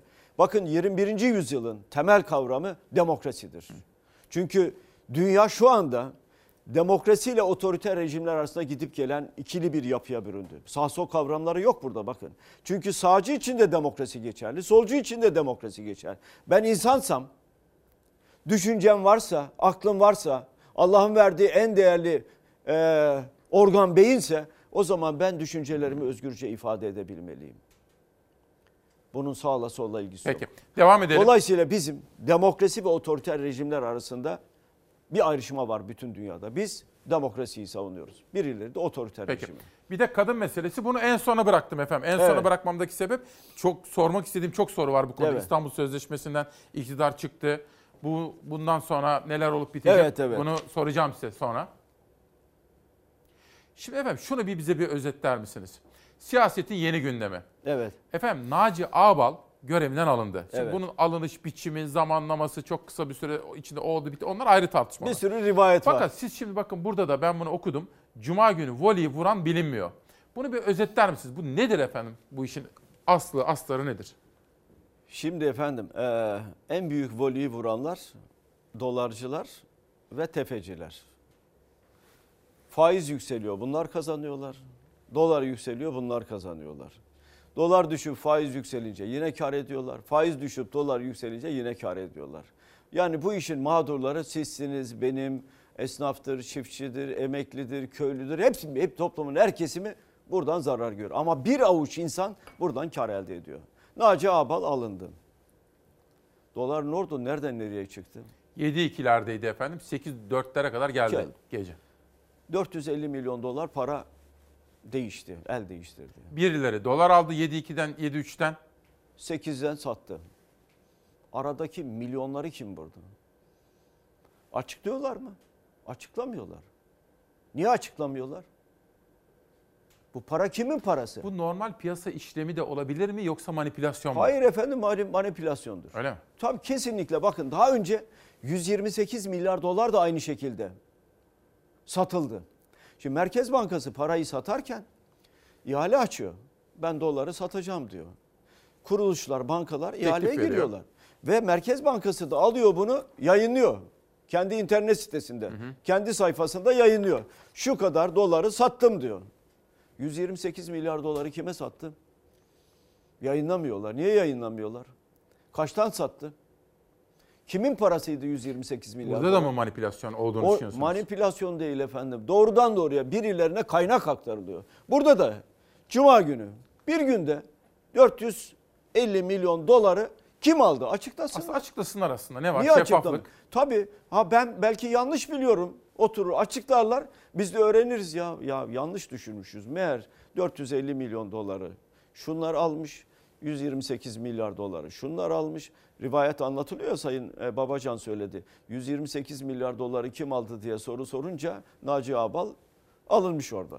Doğru olabilir mi? E olabilir tabii olabilir. Olabilir niye olmasın? Çünkü yüz yirmi sekiz milyar doları defalarca sordum sordum sordum. Hala soruyorum. dört yüz elli milyon doları sordum sordum hala soruyorum. Tık yok. Her şeye söylüyor. Bay Kemal, Bay Kemal, Bay Kemal. E güzel. E Bay Kemal sana... Herkesin anlayacağı bir soru soruyor kardeşim. yüz yirmi sekiz milyar doları kim aldı? Bay Kemal sana aklı başında bir insanın sorusunu soruyor kardeşim. dört yüz elli milyon doları kim aldı? Şöyle, kime verdin sen efendim, dört yüz elli Sayın milyon Sayın Erdoğan doları? Bu konudaki sizin eleştirilerinize çok kızdı ve dedi ki bunlar piyasa kuralları çerçevesinde yapılmıştır dedi ve işte milletin hazinesinde, milletin cebinde dedi. Yani normal piyasa işlemleri gibi. Milletin hazinesindeyse yüz yirmi sekiz milyar dolar göstersinler Merkez Bankası'nda. Yok mu? Yok efendim. Eksi. Eksi. Swap'ları düştüğünüzde, yani başkasının dolarını getirip Merkez Bankası'na ödünç almışsınız, koyuyorsunuz oraya. Onu çıkardığınız zaman eksi bakiyesi var. Merkez Bankası'nın kasası bu. Herkes biliyor bunu. Yani bu konuda mürekkep yalamış bir iktisatçı gayet rahat bunları biliyor. Herkes yazıyor, çiziyor, ne kadar eksi olduğunu söylüyor zaten. Peki soruyorum ben de. Ya kime verdin sen yüz yirmi sekiz milyar doları? O milyar dolar bakın. Burada dört yüze bir günde dört yüz elli milyon dolar. Kime verdin dört yüz elli milyon? Kim aldı? Kime manipülasyonu yaptı? Ben yapmadım. Çiftçi yapmadı. Emekli yapmadı. Esnaf yapmadı. Kim aldı bunu kardeşim o zaman? Kim aldı? Kime aslında, sattın sen bu aslında parayı? Aslında efendim mesela şeffaf bir yönetim bunları açıklayacak. Biz de bileceğiz. Yani bu iddialar doğru olması olmayabilir, bilemem. Ama açıklasın Merkez Bankası. Efendim bir şey açıklanmıyorsa orada karanlık nokta vardır. Biz soru soruyoruz değil mi? Hı. O da der ki kardeşim sorduğun soru doğru. Soruyu sorabilirsin politikacı olarak. Senin hakkındır. Vatandaşın hakkını savunuyorsun. Ben paraları bakın dört yüz elli milyon doları şu şu şu, şu kuruluşlar aldı. Şu şu şu kuruluşlar sattı. Biz bunu açıklıyoruz. İnternet sitesine koyuyoruz. Nerede? Merkez Bankası. Olmadı. Bankacılık Düzenleme Denetleme Kurulu. Şimdi yüz yirmi sekiz milyar dolar var diyor. Merkez Bankası'nda diyor. Hayatımda duyduğum en büyük palavra. Hayatımda duyduğum. Hiç kimse söylemiyor. Bir kişi söylüyor zaten. Burada para diyor. Peki.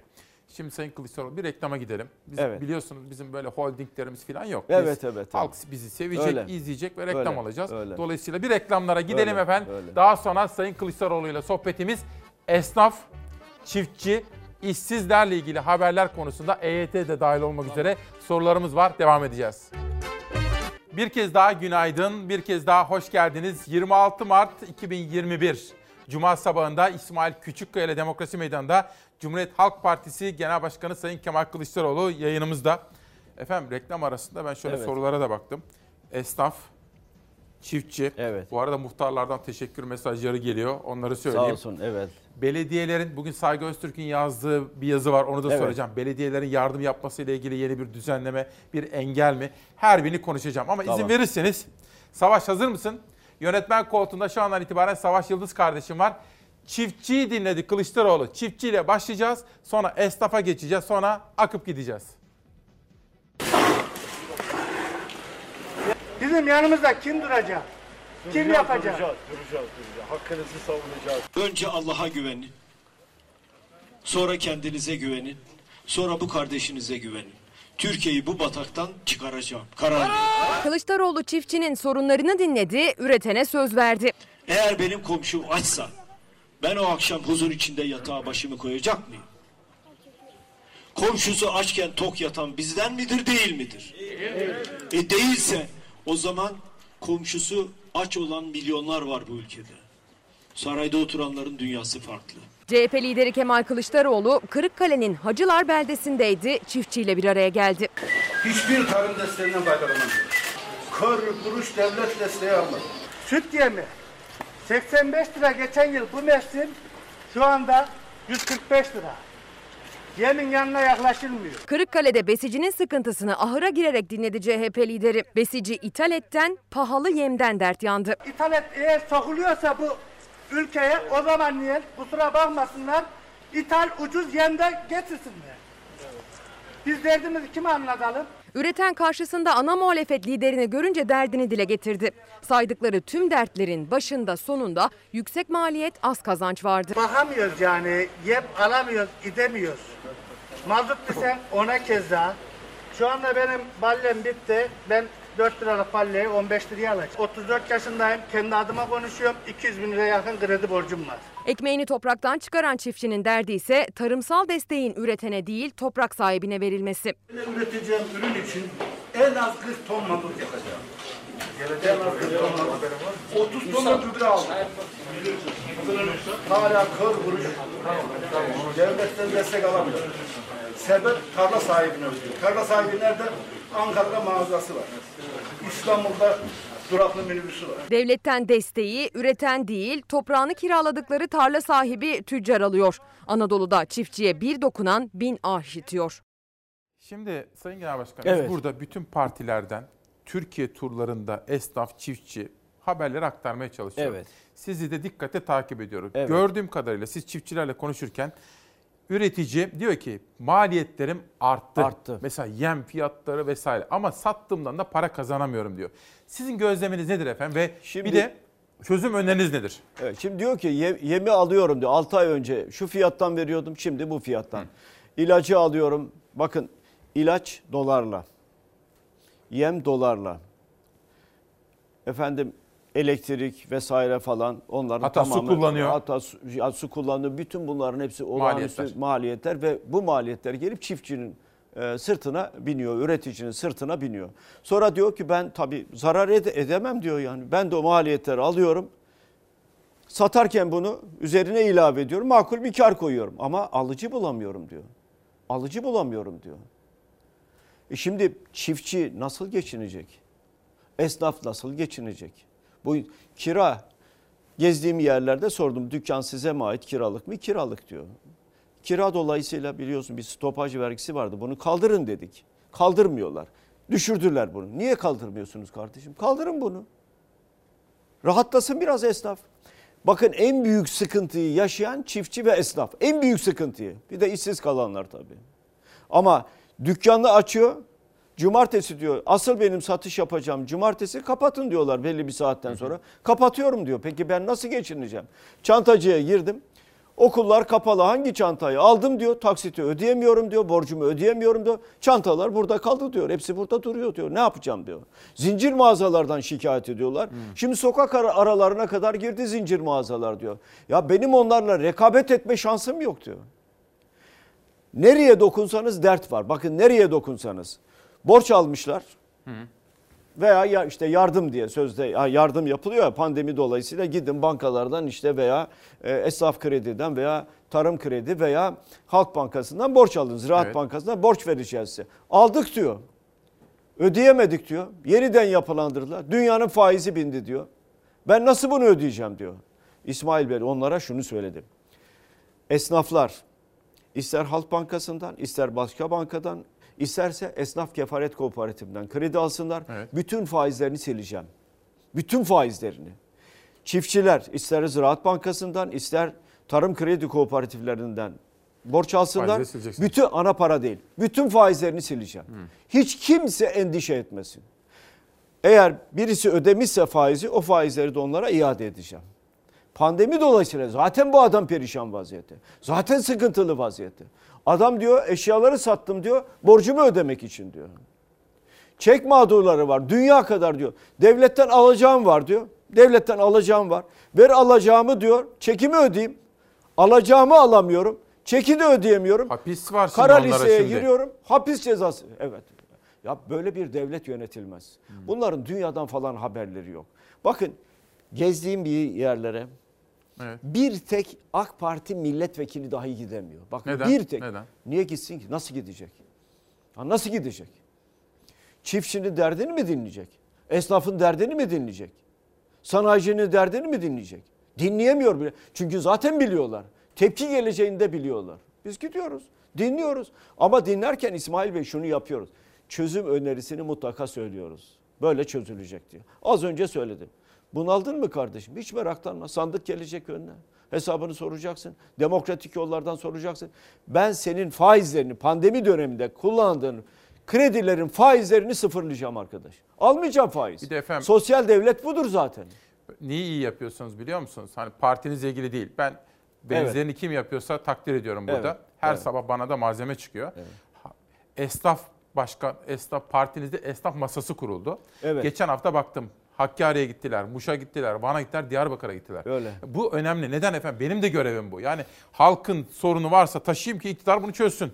Evet. Bakın, sadece oralı değil, Şanlıurfa'ya da gittiler. Hı hı. Dünyanın elektrik borcu var. Elektrikleri kesilmiş. Su çekemiyorlar.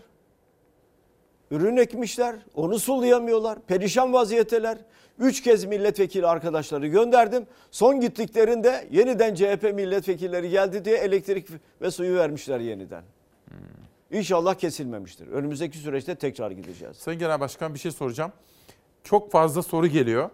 Hani siz reklamdan önce söylemiştiniz. Bu lebalep kongrelerle ilgili evet, eleştiriyi evet. gündeme getirirken vatandaşa kesilen cezaları affedeceğim demiştiniz. Mustafa Bey de ben ceza aldım. Bunu bir daha açıklar mısınız diyor. Efendim bunu biraz detaylandırır mısınız? Ne yapacaksınız?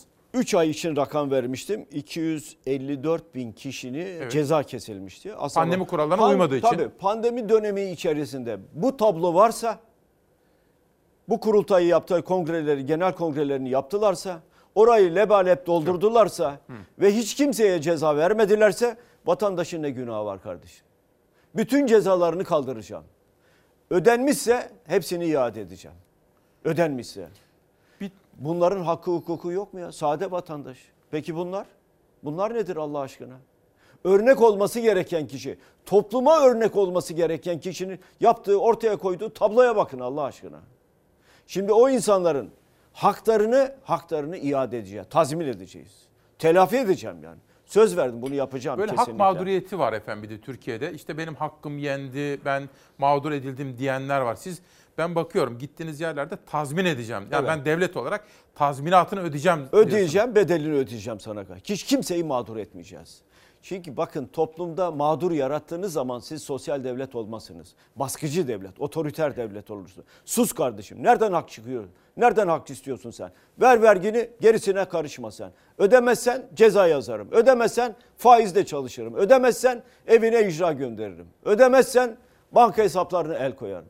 Bu anlayış otoriter devlet dediğimiz zulmeden anlayıştır. Bunu değiştireceğiz. Peki. Şimdi değiştireceğiz. Sosyal medyadan derlediğim manşetler evet. vardı. Üçünü sormuştum. Dönelim oraya Savaş evet. rica edeceğim.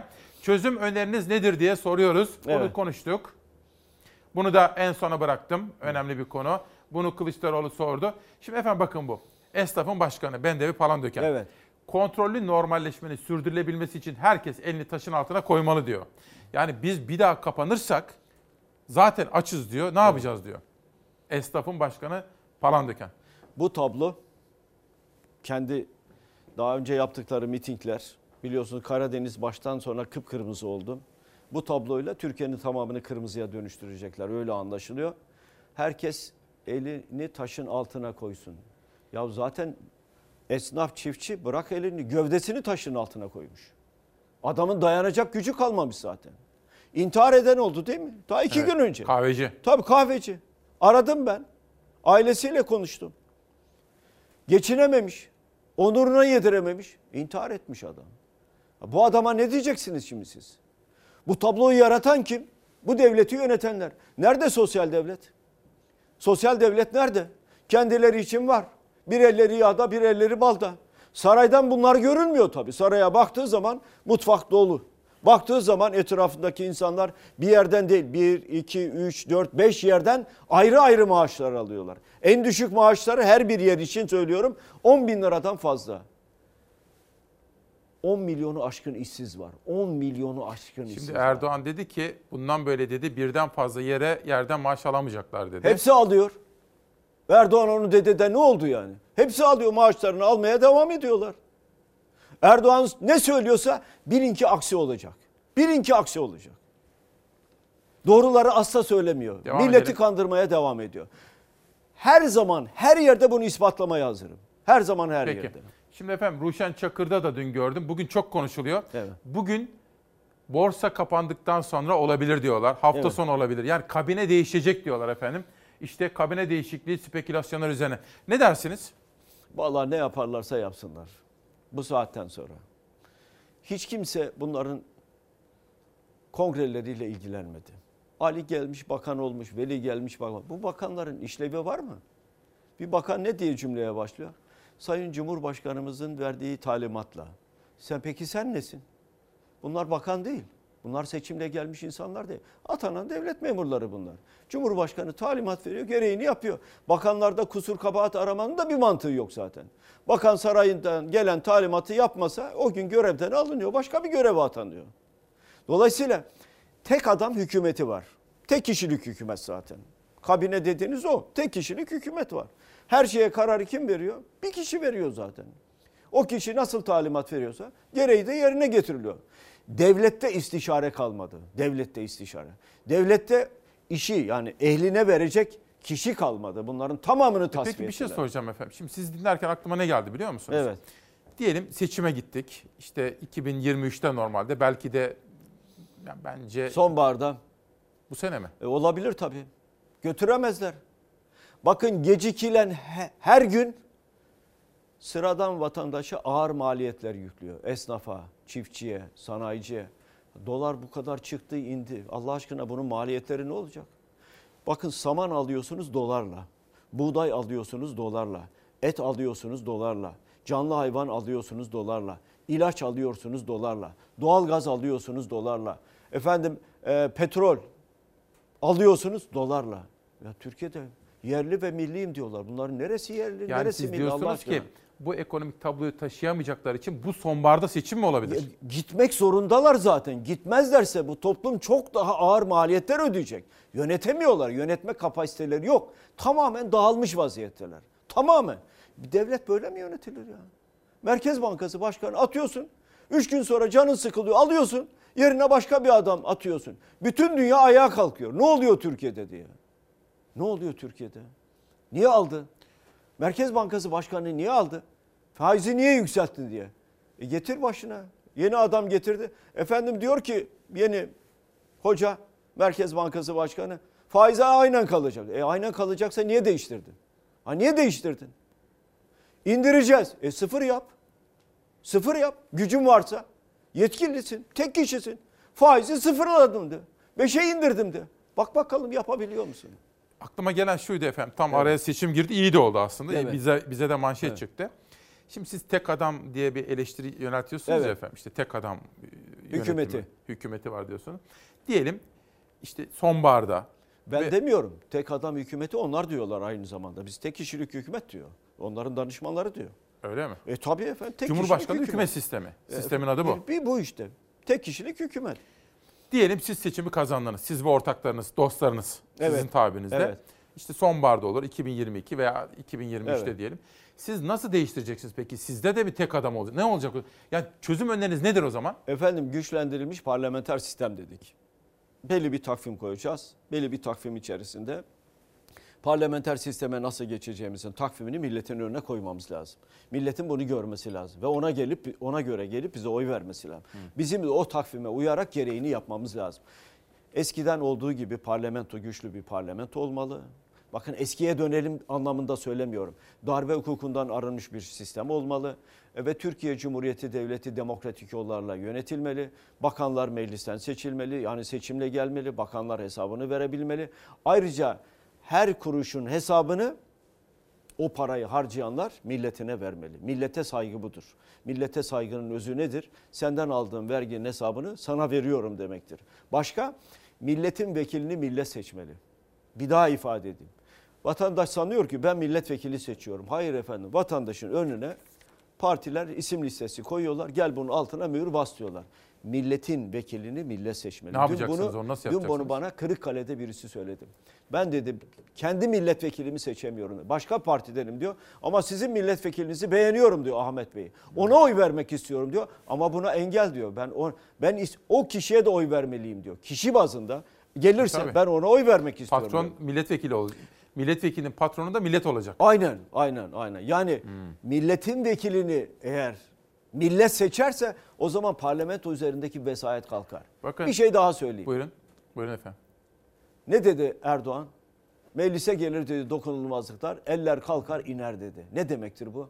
Orada oturan milletvekillerinin tamamı benim emrimde olan insanlardır.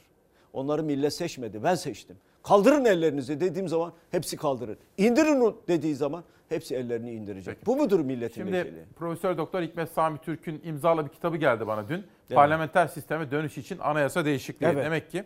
O zaman doğru mu anlıyorum efendim? Siz ve dostlarınız evet. bir aday belirleyeceksiniz. Evet. Erdoğan'ın karşısında Erdoğan'ı yenme iddiasında olan. Evet. Ve o ama tek adam olmayacak seçimden sonra öyle mi? İddiasında olan değil, yenecek, yenecek. Erdoğan'ı. Yenecek tabii yenecek. Öyle bir aday bulacaksınız. Efendim dönemleri bitti artık. Hı. dönemleri bitti. Bunlar Türkiye'yi yönetemezler. Bakın bütün dünyayla kavgalı hale geldik. Şimdi bekliyorlar, acaba birisi beni telefonla arar mı? Ya böyle bir anlayış olur mu devlette ya? Biden. Ya kim olursa olsun yani. Ama Rusya geldi, askerlerimizi şehit etti. Ya Rusya'yı kınayacağımıza koşarak gittik. Putin'in Putin'in kapısında dakikalarca beklendi ya. Ya Türkiye Cumhuriyeti Devleti'nin itibarı yok mudur ya? Bunlar devleti yönetemezler. Yönetme güçleri yoktur. Kabiliyetleri yoktur. Yetenekleri yoktur bu insanlar. Bunlar sadece ve sadece Türkiye'de toplumun sırtına ağır maliyetler yüklüyorlar. Yüklemeye de devam ediyorlar. Sandığı koysunlar.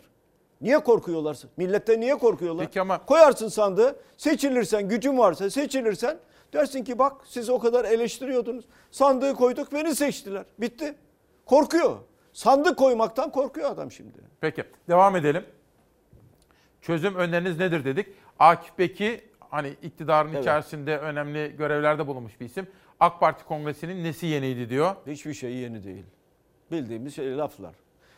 Sağ olsun menajerim de arada bir Vay Kemal diyerek bu işi şey yaptı. Yani sözde salonu heyecanlandırmaya kalktı. Bir şey diyeceğim. Bugün... Yeni bir şey söyleyeceksiniz evet. ya. Yeni bir şey. Ya ülkenin bu kadar sorunu var. Söylüyorlardı ki manifesto falan filanca.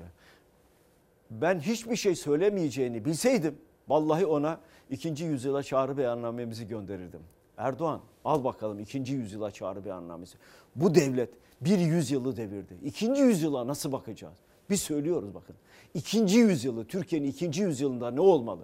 Güçlendirilmiş parlamenter sistem, demokrasi, herkesin karnında oydu. Bakın O B İ T dediğimiz bir proje var. Orta Doğu Barış ve İşbirliği Teşkilatı. Bütün bunlar saydam bir devlet. Terörle mücadele, efendim yeraltı dünyasıyla mücadele, düşünce özgürlüğü, yargı bağımsızlığı. Nerede bugün bunlar? Bugün Ahmet Hakan yazmış efendim. Siz hani Sayın Cumhurbaşkanı Bay evet. Kemal diyor ya. Hmm. Bu Ahmet Hakan da kendi üslubu içerisinde bunu uygun bulmadığını, yani sıkıldık bundan gibi hmm. bir mealen anlatıyorum ama. Hani internete girip isteyenler okuyabilirler.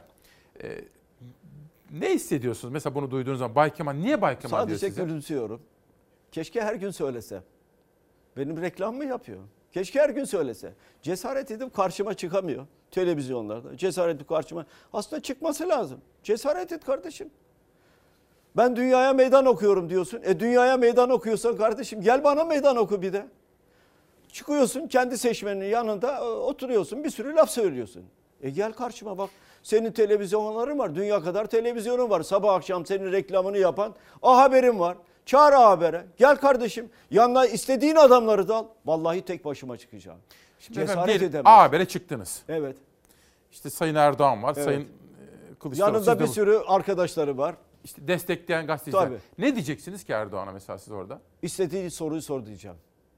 Yani o size sorsun. E, tabii. Peki siz ona ne soracaksınız? Ben de sorarım. Ne soracaksınız? Memleketi bu hale niye getirdin mesela? Hı. yüz yirmi sekiz milyar doları niye? O da der ki mesela yol yaptım, köprü yaptım der. Efendim tamam. İşsizlik ne diyor? Sen işsizliği nasıl çözeceksin? Tak palet fabrikası niye verdin? on beş Temmuz şehitlerinin parasını niye ödemiyorsun? Hı.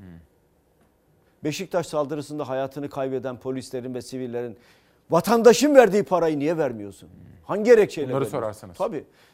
Kredi Yurtlar Kurumu'ndan burs alan binlerce, milyonlarca çocuğumuz var. Bunların paraları ne oldu? Niye bunlara icra uyguluyoruz? Adam işsiz. Üniversiteyi bitirmiş. İşsiz. Diyor ki parayı vereceksin. Ya nasıl verecek? İş ver. Ondan sonra parayı ver. Bunları sorarım. Bakın sıradan sade vatandaşın derdini sorarım ben ona. Sıradan sade vatandaşın. Bir de eğer istiyorsa sorarım S dört yüzleri ne yapacaksın diye. Onu da sorarım yani. Talimatlı yok girip modeli yok bilmem ne modeli yok bilmem. Soracaksınız? Efendim? S dört yüzü niye soracaksınız? Niye S dört yüz konusunu aldık da depoya kilitleyeceğiz diyorlar. Depoda mı? Onlar e, depoda zaten. Onlar diyorlar ki hayır depoda olmayacak diyorlar. Girit modeli diyorlar. Onların bakanı söyledi. Ne demek girit modeli? Çık millete peki, anlat kardeşim. Devam edelim. Enteresan bir bölüm oldu bu da. Evet. Kendiliğinden akınca. Evet. Şimdi efendim bakın bu da benim önemsediğim bir konu. Şimdi biz ülkemiz iyi yönetilsin isteriz. Evet. Demokrasiyle, evet. karar alma mekanizmaları evet. modern demokratik ülkelerde nasıl oluyorsa öyle olsun. Şimdi ben bunu okuduğum zaman efendim bakın Gezi Parkı'nı alan vakfın ne yönetimi ne de bir binası var. Efendim çeyrek asırdır iktidar İstanbul'u yönetiyordu. Evet. yirmi yıla yaklaşık Türkiye'yi yönetiyorlar. Evet. Fakat bugüne kadar akıllarına gelmemişti. Şimdi bunu Gezi Parkı, belediye bir şeyler yapmak istiyor orada. Yani evet. Belediye de hani ülkenin... Taksim alanını yeniden, yeniden gerçekten halkın gezebileceği bir kültürel alana dönüştürmek istiyor aslında. Ekrem Bey'in böyle bir projesi var. Açtı, e, insanların e, yani bir anlamda referandum yaptı, insanların görüşüne sundu. Şimdi efendim acaba biz nasıl engelleriz de Taksim'i insanların rahat gezebileceği yayalaştırılmış bir mekana dönüşmesini nasıl engelleyebiliriz? Onun arayışı işinden. Allah akıl fikir versin bunlara.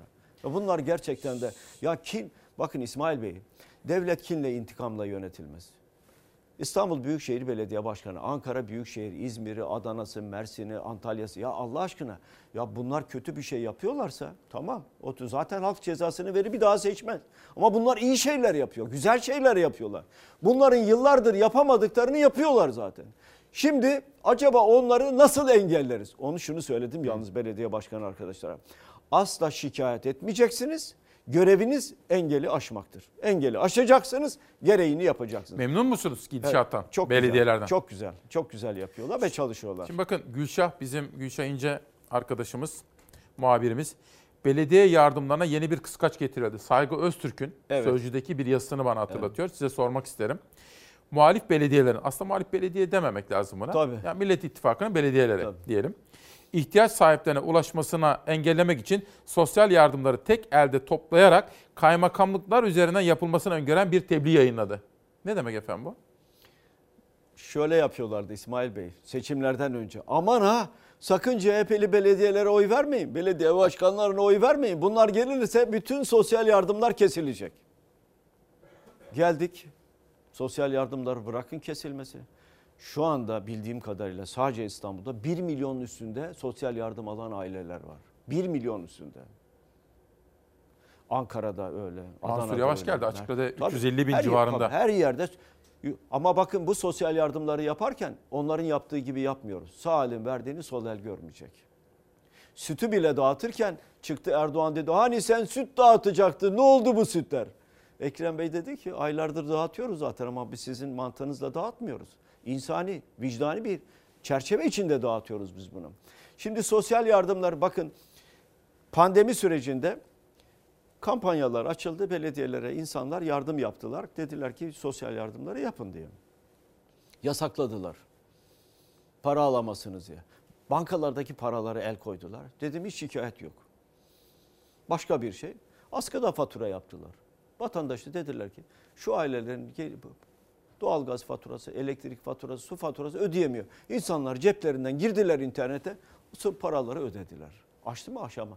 Biz açtık onları. Onlar engellemek istediler. Şimdi Erdoğan efendim bütün yardımları kaymakamlıklara yaptı. Kaymakamlık hangi şeyle yapacak bunu? Kimin aracılığıyla yapacak? Belediyenin araçları var, belediyenin imkanları var, belediyenin personeli var, belediye bütün mahalleleri biliyor, muhtarlarla işbirliği yapıyor, bütün bunların hepsini biliyor, Hı. yapıyor. Ve ben belediye başkanı arkadaşların tamamına bir yoksulluk envanteri çıkaracaksınız dedim. Hı. Hiçbir ayrım yapmayacaksınız dedim. Efendim yok AK Partiliymiş, yok M H P'liymiş, yok C H P, böyle bir ayrım yok. Kişinin ihtiyacı varsa o ihtiyacı karşılayacaksınız. Artı onu karşılarken onun toplumdaki pozisyonunu rencide edecek şekilde yoksulluğunu afişe etmeyeceksiniz. Bunları söylüyorum. Hatta bazı yerlerde bazı e, belediye başkanları şu anda pilot uygulama yapıyorlar. Kart verdiler. Banka kartı gibi. Kart verdiler. O kartla gidiyorsunuz alışverişinizi. Kendi mahallede bakkaldan. Bakkaldan alışveriş yapıyorsunuz. Bakkal da kazanıyor. Kişi de kazanıyor. Zararı hiç kimsenin zarar ettiği yok. E, dolayısıyla sistem gayet iyi çalışıyor. Biz bunu büyüteceğiz.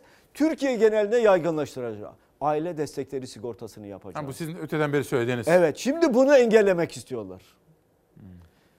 C H P yapmasın, biz yapalım. E sen yapamıyorsun kardeşim.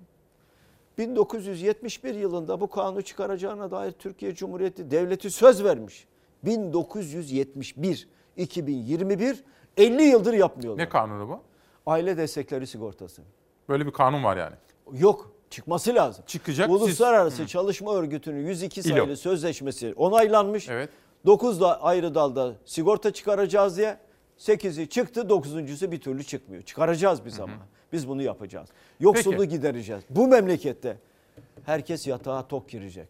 Peki. Şimdi efendim bir de tabii evet. H D P meselesi var. H D P Hı. kapatılacak, kapatılmayacak, işte Gergerlioğlu evet. meselesi yaşadık. Numan Kurtulmuş gerçi şunu söylemişti.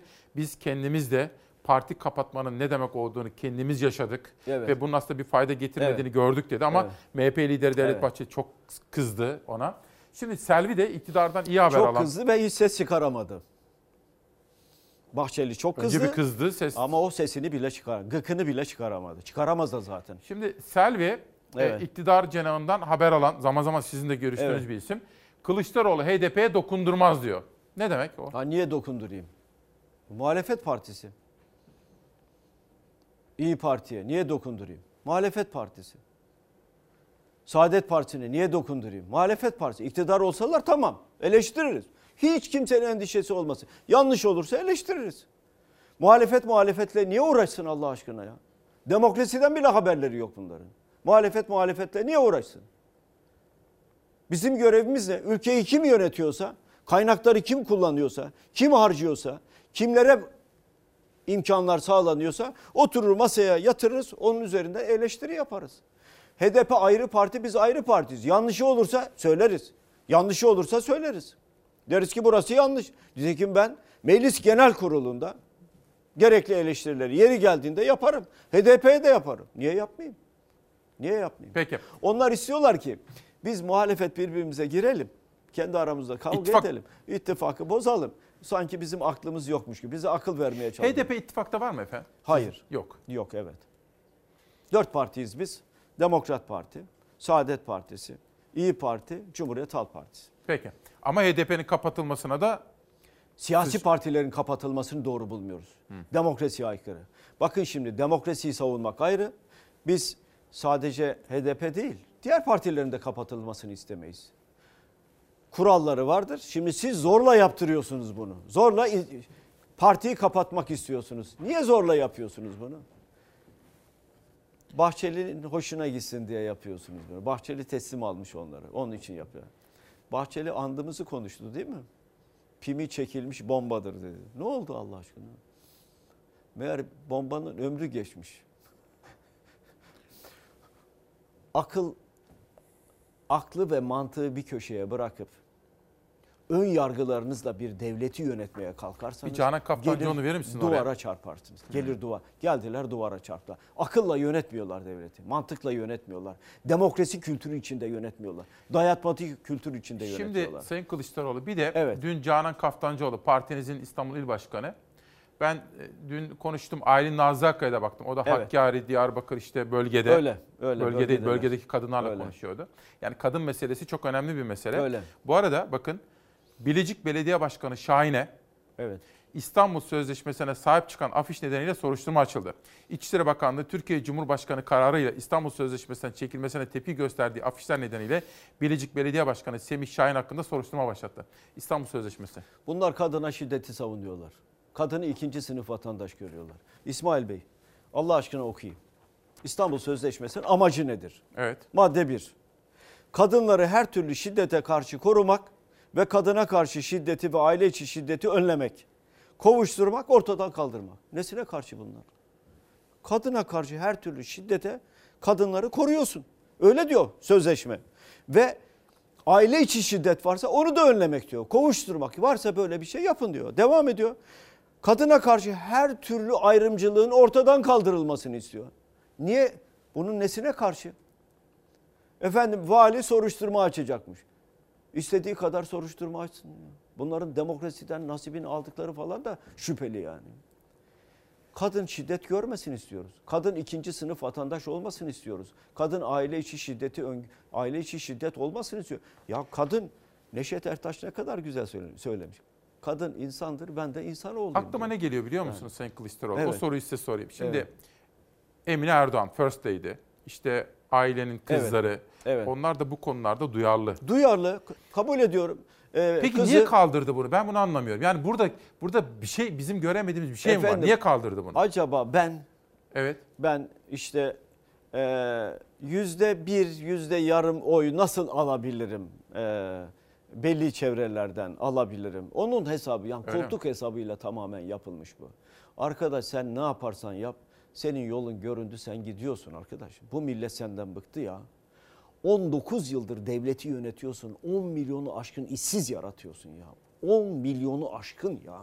Ve bu insanlar, bu gencecik çocuklar, Filinta gibi çocuklar geleceği yurt dışında arıyorlar ya. Acaba bunlar o çocukları yurt dışına gidenlerin anne ve babalarını düşünüyorlar mı ya?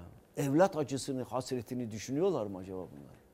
Çocuğunu yetiştirmiş, üniversiteyi mezun etmiş, üniversiteden yememiş bu çocuğu okutmuş, giymemiş bu çocuğa giydirmiş, bütün fedakarlıklara katlanmış ve bu çocuk geleceği yurt dışında arıyor.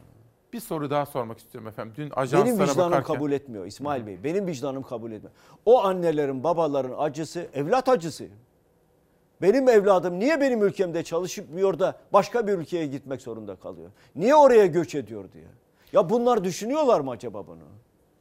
Bunlarda vicdan var mı Allah aşkına ya? Vallahi vicdan yok. Vallahi yok ya. Kendi çocukları için her türlü imkanı sağlıyorlar. Üniversiteyi bitirmişti. Elektrik, elektronik bölümü mezunu, işsiz. İşsiz. Boğaziçi Üniversitesi'nden mezun. O üniversiteye girmek bir sefer çok zor.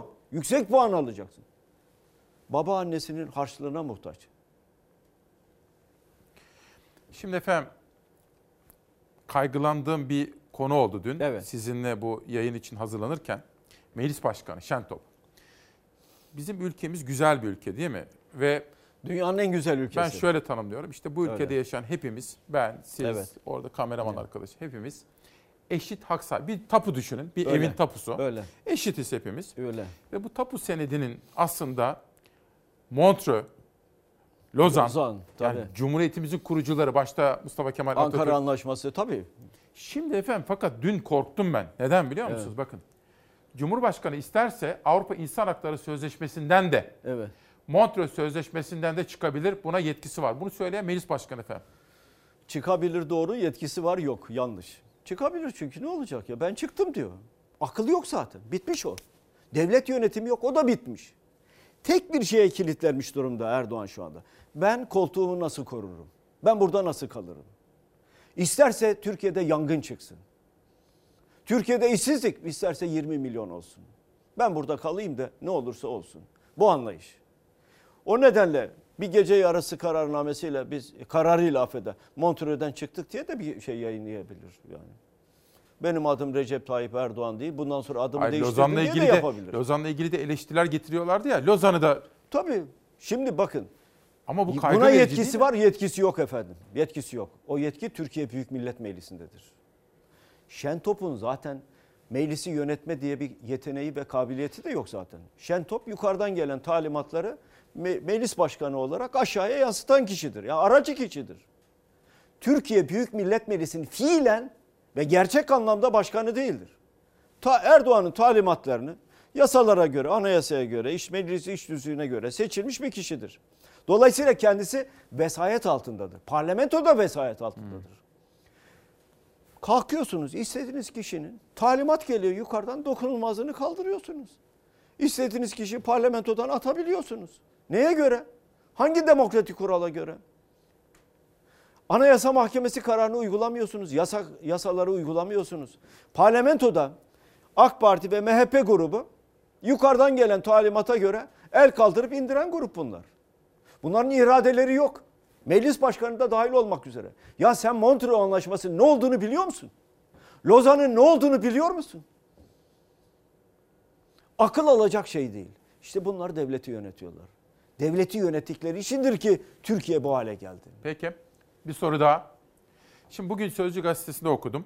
Evet. Bir araştırma, Murat Gezici'nin de bir araştırmasının, evet, raporları vardı orada. Detaylı bir rapor ama şöyle başlığını okuyup, evet, size sormak istiyorum. Çünkü sizin iddia ettiğiniz gibi bu sene sonunda seçimde olsa er ya da geç olacak. Z kuşağının yüzde yetmiş beşi iktidara oy vermeyecek diyor. Evet. Gençler ve siyaset. Tabii. Gençler görmüyor mu tabloyu? Tabloyu görüyor gençler. yüzde yetmiş beş düşük bir rakam. yüzde yüze yakınının oy vermemesi lazım. Bakın yüzde yüze yakınının oy vermemesi lazım. Nefes alamıyor gençler. Düşüncelerini ifade edemiyorlar. Tweet attığı zaman hapse girer miyim, girmez miyim diye endişe taşıyorlar. Çoğu işsiz. Üniversiteyi bitirdikleri zaman çoğu işsiz kalacak bu insanların. hangi iktidara oy verecekler? Kendilerini bu tabloyu, kendilerine bu tabloyu yaratan iktidara mı oy verecekler? E vermeyecekler, kesinlikle vermeyecekler. altı milyon üç yüz bin genç İsmail Bey, altı milyon üç yüz bin genç Türkiye'nin iki bin yirmi üçte kaderini belirleyecek. Eğer seçim o tarihte yapılırsa. Veya erken altı, yapılırsa da. altı milyon üç yüz bin genç. Hı. Çünkü altı milyon üç yüz bin genç ilk kez gidip oy kullanacaklar. Demokrasi için. Kendi gelecekleri için. Kendi geleceklerini yurt dışında değil, Türkiye'de arayan gençler oy kullanacaklar. Peki. Kendilerini dışarıya mahkum eden iktidara oy vermeyecekler. Şimdi efendim mesela ben meselelere bakarken işte Sayın Erdoğan, evet, ülkenin Cumhurbaşkanı'na, yani makama çok saygı duyan bir insan. Yani çünkü devlet, evet, bizim kafamıza... Makama herkesin heh, saygı duyması fakat lazım. Fakat şimdi bir partili Cumhurbaşkanı olunca böyle bir şey oluyor. Evet. Bazen bir açıklama görüyoruz. İşte evet, dev, Cumhurbaşkanı sıfatıyla yaptığı belli, evet, orada başka ama evet, bir de mesela sizi eleştiriyor ya da İyi Parti'yi eleştiriyor. Onu orada biz yadırgıyorum. Neden bunu aklıma geldi? Evet. Bir meslek büyüğüm. Hı. yetmişli yaşlarında ama duayen bir gazeteci, evet, diyor ki biraz evvel Sayın Kılıçdaroğlu'nun ifade ettiği mantıkla Sayın Erdoğan tek bir imzayla istese anayasayı da çıkarabilir diyor. Hayır, çıkaramaz. Hayır, çıkarabilir yani. Ben anayasayı yaptım der. Resmi gazetede yayınlanır ama bize göre nasıl İstanbul Sözleşmesi kadına yönelik şiddeti önlemeye çalışan ya da önlemeyi öngören sözleşme nasıl yürürlükteyse o karara rağmen yürürlükte. Kararı yani yok hükmünde. Eski deyimle kehenlem yekün. Böyle bir karar yoktur aslında. Bu kararın yürürlüğü yoktur. Hmm. Türkiye Büyük Millet Meclisi'nin iradesine kimse ipotek koyamaz. Bu Türkiye Büyük Millet Meclisi'ne kabul edilmiştir. Oy birliğiyle kabul edilmiştir. Bütün partiler buna evet demiştir. Ama bir kişi hayır demiştir.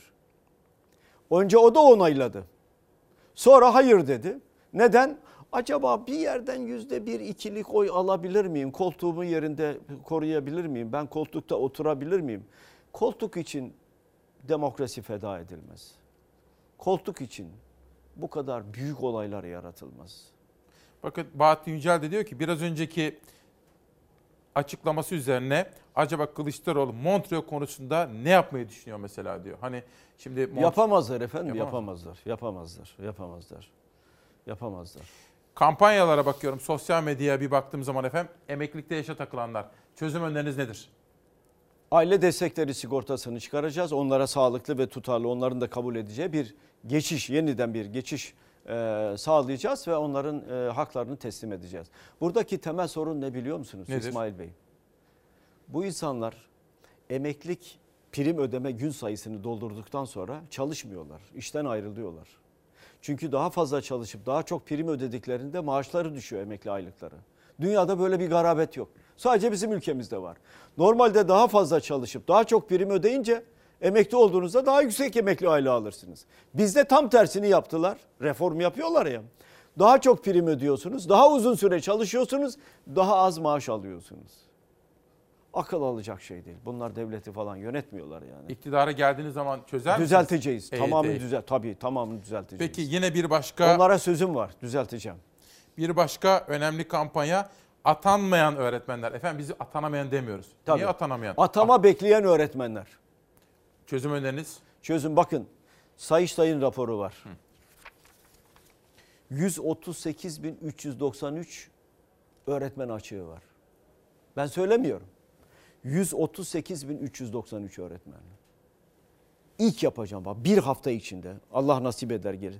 İlk bir hafta içinde yüz otuz sekiz bin üç yüz doksan üç öğretmeni görevlendireceğiz. Kura çekeceğiz, herkes gidecek yerine. Peki. Birleştirilmiş sınıflar var, ayıracağız. Eğitime büyük yatırım yapacağız. Belli nüfus sahibi, nüfusa sahip olan yerlerdeki okulları yeniden açacağız. Ve bu atama bekleyen öğretmenlerimizin büyük bir kısmını hepsini atacağız. Peki. Sayın Kılıçdaroğlu. altı bin üç yüz ek gösterge getireceğiz. altı bin üç yüz ek gösterge gelince çok sayıda öğretmenimiz emekli olacak kendi isteğiyle. Onların yerine de görev bekleyen, atama bekleyen öğretmenleri atacağız. Efendim üç bin altı yüz konusunda verilmiş sözler var. Polisimizin, öğretmenimizin, hemşiremizin, sağlık çalışanımızın ve din, çalışan, din görevlilerimizin. Evet, evet, bunu çözecek misiniz? Evet, çözeceğim, çözeceğim. üç bin altı yüz ek gösterge. Bunlar söz verdiler. Bunlar hangi sözü tuttu ki? Allah aşkına şöyle bir vatandaşlarımız düşünün baksana. hangi sözü tuttular? Hangi sözün arkasında durdular? Bir sürü laf ettiler, hiçbir şey yapmadılar. Kime hizmet ettiler? Ben söylüyorum, beşli çeteye hizmet ettiler. Başka kimseye değil. Para onların parasıydı. Onlar da aldılar paraları, dünyanın paralarını aldılar. Dolar olarak aldılar. Hepsi götürdü, Londra'daki bankalara yatırdılar. Peki. Efendim, Demokrasi Meydanı'na katıldınız. Çok teşekkür ederim. Sorularımızı yanıtladınız. Bursa'ya gideceksiniz. Yolunuz açık evet, olsun. Evet, Bursa'ya gideceğim. Bursa'dan ne var? E, Bursa'da yine belediyelerimizde, belediyelerimiz yaptığı güzel hizmetler var. Onların açılışı var. Esnaf e, gezimiz var. Peki. E, çiftçilerle ve kanaat önderleriyle buluşmamız var. Sağ olun. Değerli Çalarsat Sağ ailesi, olun. İzin verirseniz ben konuğum uğurlayacağım. Vedalaşmak üzere aranıza döneceğim.